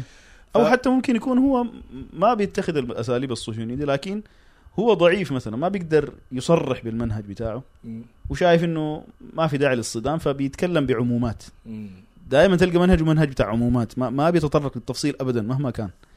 لكن جلسائه منه الناس اللي بيرتضي منهجهم وبيحيل عليهم بيحيي منه عليهم أيوه هم السروري تلقى الشباب إذا مشوا يحضروا عنده الدروس وكذا تلقاهم فجأة بيقول لك نتيجة سروري. حضوره عنده إنه. حيمشي يبقى إخواني أو سروري أيوة. ما حيبقى ما حيجيك أنت كسلفي ممكن أيوة. مستحيل فالربيع بن صبيح لما لما سفيان الثوري الثوري سأل عن ربيع بن صبيح قالوا ما مذهبه إلا السنة ظاهر. السنة وكذا قال آه، آه، في التقريرات العامة طبعا عمومات أيوه سفيان الثوري سبحان من ائمه السنة قال له آه، من جلساؤه؟ آه، ابن مسعود رضي الله عنه والنبي أصلا. يعني ابن مسعود قال المرء بيخدني آه، آه، أيوه قال فقال من جلساؤه؟ قالوا القدريه قال فهو قدري. ف فاذا اذا في في شواهد وفي قرائن كثيرة فما فما الموضوع إنه يا إما جيب وثيقة يا إما كده وإلا حنتعطل والجماعة دول ياخذوا مننا الشباب وكذا أيوه. يدخل علينا بالعمومات. سبحان الله أظن آه الإمام ابن بطة ذكر إنه ال- قال آه الكلمة دي- كلمة علق سفيان على أثر سفيان أيوة. قال لقد نطق بالحكمة. طبعا الك- الكلمة دي كبيرة سبحان الله. وصدق رحمه الله تعالى. إنه ال- الكلمة دي عليها نور النبوه لأنك أنت لما قال يعني هو اولا وافق أثر آه، صحابي اللي هو ابن مسعود. ثانيا فعلا أنت المسألة دي هي بسيطة. يعني. أنت تشوف من جلسائه فهو معهم حتصنفه معهم المسألة دي بسيطة في ظاهرها لكن فعليا أنت لو لو مشيت عليها زي ما أنت قلت ما حتقدر تفرق بين كثير من اللي بيشتغلوا بالعمومات. بيخموا الناس بالعمومات والكلام العام في القضايا العامة اللي بتخص المسلمين. كيف حتقدر تحذر الناس من شخص زي ده؟ إلا بإنك تثبت إنه الرجل ده ديل جلسائه ديل هم مدخله ومخرج طبعا ما مقصود بالمجالسة. إني أجيب لك صورة أنت واقف جنب واحد سروري أو واقف ج... لا أيوة. المقصود الصحبة والمجالسة وإنه يكون ديل هم والتمييع و... أيوه يكون ديل هم جماعتك يعني. بتحيل عليهم اللي الناس اللي أنت يعني بترتضي منهجهم في الأمور ال- زي الآن مثلا في كثير من ال- من السرورية بيقول لك يا أخي ده سروري لكن في حاله ما في داعي يعني خليه. ما تحذروا منه أو كذا مم. لكن سبحان الله اللي بيقولوا عنهم في حالهم ديل مع الثوران عواطف المسلمين الآن في مسألة غزة طلع كشر عن انيابه وبدأ يظهر منهجه بقوة ويخون السلفيين مم. فالأمر فعلا ال- الاثر سفيان وغيره من أئمة السلف ده فعلا عليه نور النبوة أنا عندي وقفة بس برضو إضافية مع في الأثر ده الأثر ده يعني آه، كثير من الجماعات المنتسبة للسلفية أحيانا بعض المتميعه نسميهم المتميع يعني يشككوا يقول لك يا أخي ده ده احاد السلف ده واحد من السلف قال. الكلام ده ما ما حجة الحجة في الكتاب والسنة ما الحجه في أفعال آه. نقول لهم ده صحيح ده أثر سلف لكن إحنا ما عملناه حجة لأنه آه، معصوم ولا كده لا لأنه ده الهدي العملي للسلف وعليه صنيع السلف الس- السلف والعلماء كلهم مشوا على هذه الطريقة الإمام. أحمد سألوا أبو داود قال له أرى رجل من أهل البدع. آه، آه، يماشي أهل البدع. محمد قال له آه، أخبره قال أو يعني أعلمه أنه مبتدع. قال فإن تركه وإلا ألحقه به. ف... ففي في فرق العلماء لما يتكلم عن المسائل دي بيتكلم عن أمور إجماعية أمور عليها هدي السلف طريقة السلف. صحيح. ف وهي من باب أصلا هي من, من باب ال- القرائن. قد تقوى في أحوال وتضعف في أحوال لكن هي تؤخذ من باب القرائن. وفي أمر مهم جدا يعني في بعض الناس عندهم غلو للأسف كثير من المنتسبين للسلفية عندهم غلو تجد يعني آه، بعض الدعاة كل من يخالف يصفه بأنه أخو مسلم أي شخص يخالفه يقول لك ده أخو آه، مسلم. ده غلو ويعني يعني ما يصح نحن نلغي هذه الأصول العظيمة اللي صحيح. قرأها السلف وقرأها العلم عشان أهل الغلو زي ديل ديل. نرد عليهم نقول لهم جيب البينة أنه أخو مسلم فما يصح أنت تخم الناس زي ما يقولوا بال- بالصورة دي. ففي ناس أهل غلو أيضا في المسألة دي لكن لا إفراط ولا تفريط. الحق زي ما يقولوا الحق آه، وسط بين الضلالتين والى آخره. فلا بد من آه، التبين. فاذا ديل هم السرورية. فالشيخ السراج أيضا عنده قصة مع السرورية ديل. هو طبعا لما نشأ آه، نشأ في المتوسط والمدرسة كان يعني هدف مدرسة في الثانوي. كان في في المدارس في السعودية كان في يعني حاجة بيسموها آه، آه، مكتبة الدعوة أو التوعية الإسلامية. إيه، كان منتشر. أنا حضرتها طبعا حضرت شيء أنا ذاتي حضرتها لكن ما كنت خاشي معاهم. فالمهم لما لما فكان خاشي معاهم يعني رحلات تحفيظ قرآن رحلات آخر الأسبوع وكذا. وهو بيحكي عنهم أنا ما يعني حاقدر أحكي كل التفاصيل لكن الدايري التفاصيل يرجع الكتاب يعني قال كان حتى بيعزلوهم عن آبائهم. يعني بحيث إنه يكون التوجيه والإرشاد لهم هم أما آبائك لأنهم مم. يعني بيعزلوك عن آبائك عشان ما ي... في مسائل كثيرة المهم الشاهد إنهم يعني ظاهرهم السنة وكذا وهو ذاته يعني هو ذاته ما كان أخو مسلم هو كان يتعلم العقيدة الصحيحة وكان يعني على منهج صحيح ومحبهم من باب الدعوة الإسلامية ومن باب الحماس للإسلام وكذا. حتى تحمس للجهاد ومشى الجهاد في أفغانستان. وكان العلماء بيفتوا بالقتال مع أفغانستان. طالما فتح الباب وفي مجال والحكومة كانت بتسمح فهو لما مشى أفغانستان هناك ومشى يعني شاف الحاجات دي من الإخوان المسلمين. وفي النهاية تعرف على جماعة الشيخ جميل الرحمن. وفي النهاية انضم لهم وقال يعني حتى يعني ذكر المهم ذكر أمور كثيرة. فالشاهد إنه آه، لما شاف الفظائع اللي بيعمل فيه الاخوان المسلمين و- وكذا بدأ يحذر منهم انهم إنه الناس ديل يا أخي آه، عندهم مخالفات كذا وكذا وإنه الناس ديل بدوا يعملوا كذا ففي في مرة من المرات رجع السعودية عشان يبلغ المشايخ إنه ادعموا الشيخ جميل الرحمن وكذا وإنه الناس وإنه يحذروا من دعم الجماعات الإخوانية. أيوه إنه الجماعات دي بالعكس لقى هناك كمان تكفير لقى إنه في مجالسهم آه، لا- لا، ناس جماعة القاعدة. طبعا قبل إنشاء القاعدة لكن الجماعة اللي هناك كانوا يكفروا الحكام وخصوصا حكام السعودية يعني. ديل ال- القطبيين طبعا. أيوه. ده اللي هم معاهم اسامه بن لادن وغيرهم قبل ما ينشئوا القاعدة. المهم مم. فلقى في منكرات كبيرة يعني هناك. فمشى دار يحذر الشيخ بن باز والشيخ والمشايخ ومشى للشيخ ابن عثيمين. فكان عنده رجعة السعودية المهم. فلما رجع السعودية واحد من أساتذته في في التوعية الإسلامية اللي هو طبعا أظهر المفاصلة معاهم. أيوه فهو مش أظهر مواصفه معاهم. بقى يتكلم قال ذاك عادل قال له ذاك هو إن نحن بنقول له سروري الظاهر السنة لكن سلام. مع الجماعة دي قال لي هو هو دافعه في التحذير شنو؟ ما قاعد يحذر منهم ل... ل... لتخوين الجهاد ولا. سبحان الله الشيخ جميل الرحمن سبحان الله مع إنه كان بيقاتل و... وذكر عنه الشيخ سراج إنه كان عندهم استبسال. وهجوم على ال- الشيوعيين كده بخلاف ديلاك اللي كان كان يعني ماخذين الموضوع تبر... استغلال تبرعات وغيره وتجميع وحتى قاعد ذكر إنه أشياء كان كان بي بيعدوا العدة زي ما قلت أشياء ثورية كان بي بيعلموهم حرب العصابات والشوارع مع إنه هناك ما محتاجين هناك جبال ودنيا قال هم بيعدوا لما, بعد أفغانستان شوف الأخوان المسلمين ده خطرين كيف صحيح ما يعني. قال ك... أيوه هو هو ذكر الكلام ده قال إنه كان. بيعدوا يعني حرب الشوارع فعلا حصلت تفجيرات في الرياض وإلى آخره بعد بعد حرب أفغانستان. عانت منها الدول العربية فده ما موضوعنا. المهم لما لما لما شاف يعني يعني بعد ده الشيخ جمال الرحمن بعد استبساله وجهاده والمناطق اللي فتحها وهارب الشيوعيين كان بيخونوه. بس عشان يتكلم التوحيد يقول له أنت ضد الجهاد أنت ضد المقاتلين. انت مخابرات شي- شيوعية مش شيوعية أنت مخاب... يعني بي... بي- أنت ضد الجهاد وكذا. وكان عنده كتابات بيبرئ نفسه قال نحن بس نحن يعني دعوتنا بس للتوحيد وكذا. فسبحان الله التخوين والشغل بتاع أخوان المسلمين ده من زمان يعني. حتى لو أنت بتقاتل بسلاحك ما حيخلوك. حتى قبل الأخوان المسلمين يعني ما ما شيء جديد يعني. أصلا السلفيين في غربة على طول الزمان يعني. سبحان الله. بين ال... بين ال... بين الأمم الكفر وبين الطوائف المسلمين. مم. فلما رجع لما رجع لأستاذه ده ذاته اللي كان في التوعيه الإسلامية وكان بيحسن به الظن أستاذ زاد قال له يا أخي اسمع يا أخي اسمعني كان بيحاول يهديه يا أخي ما تحذر من الناس دي ما تحذر كده قال له يا أخي أنا الجماعه دي كذا وكذا وكذا. قال له يا أخي أقول لك حاجة. أنت كيف تحذر من الإخوان المسلمين؟ وأنت من الإخوان المسلمين. بيقول لي الشيخ سراج نفسه. قال لي أنا قال لي أنا كيف مع الإخوان المسلمين؟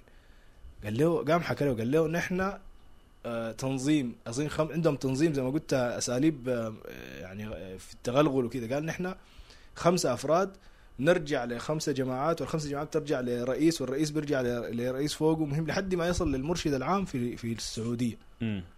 في السعودية عندهم مرشد عام في السعودية.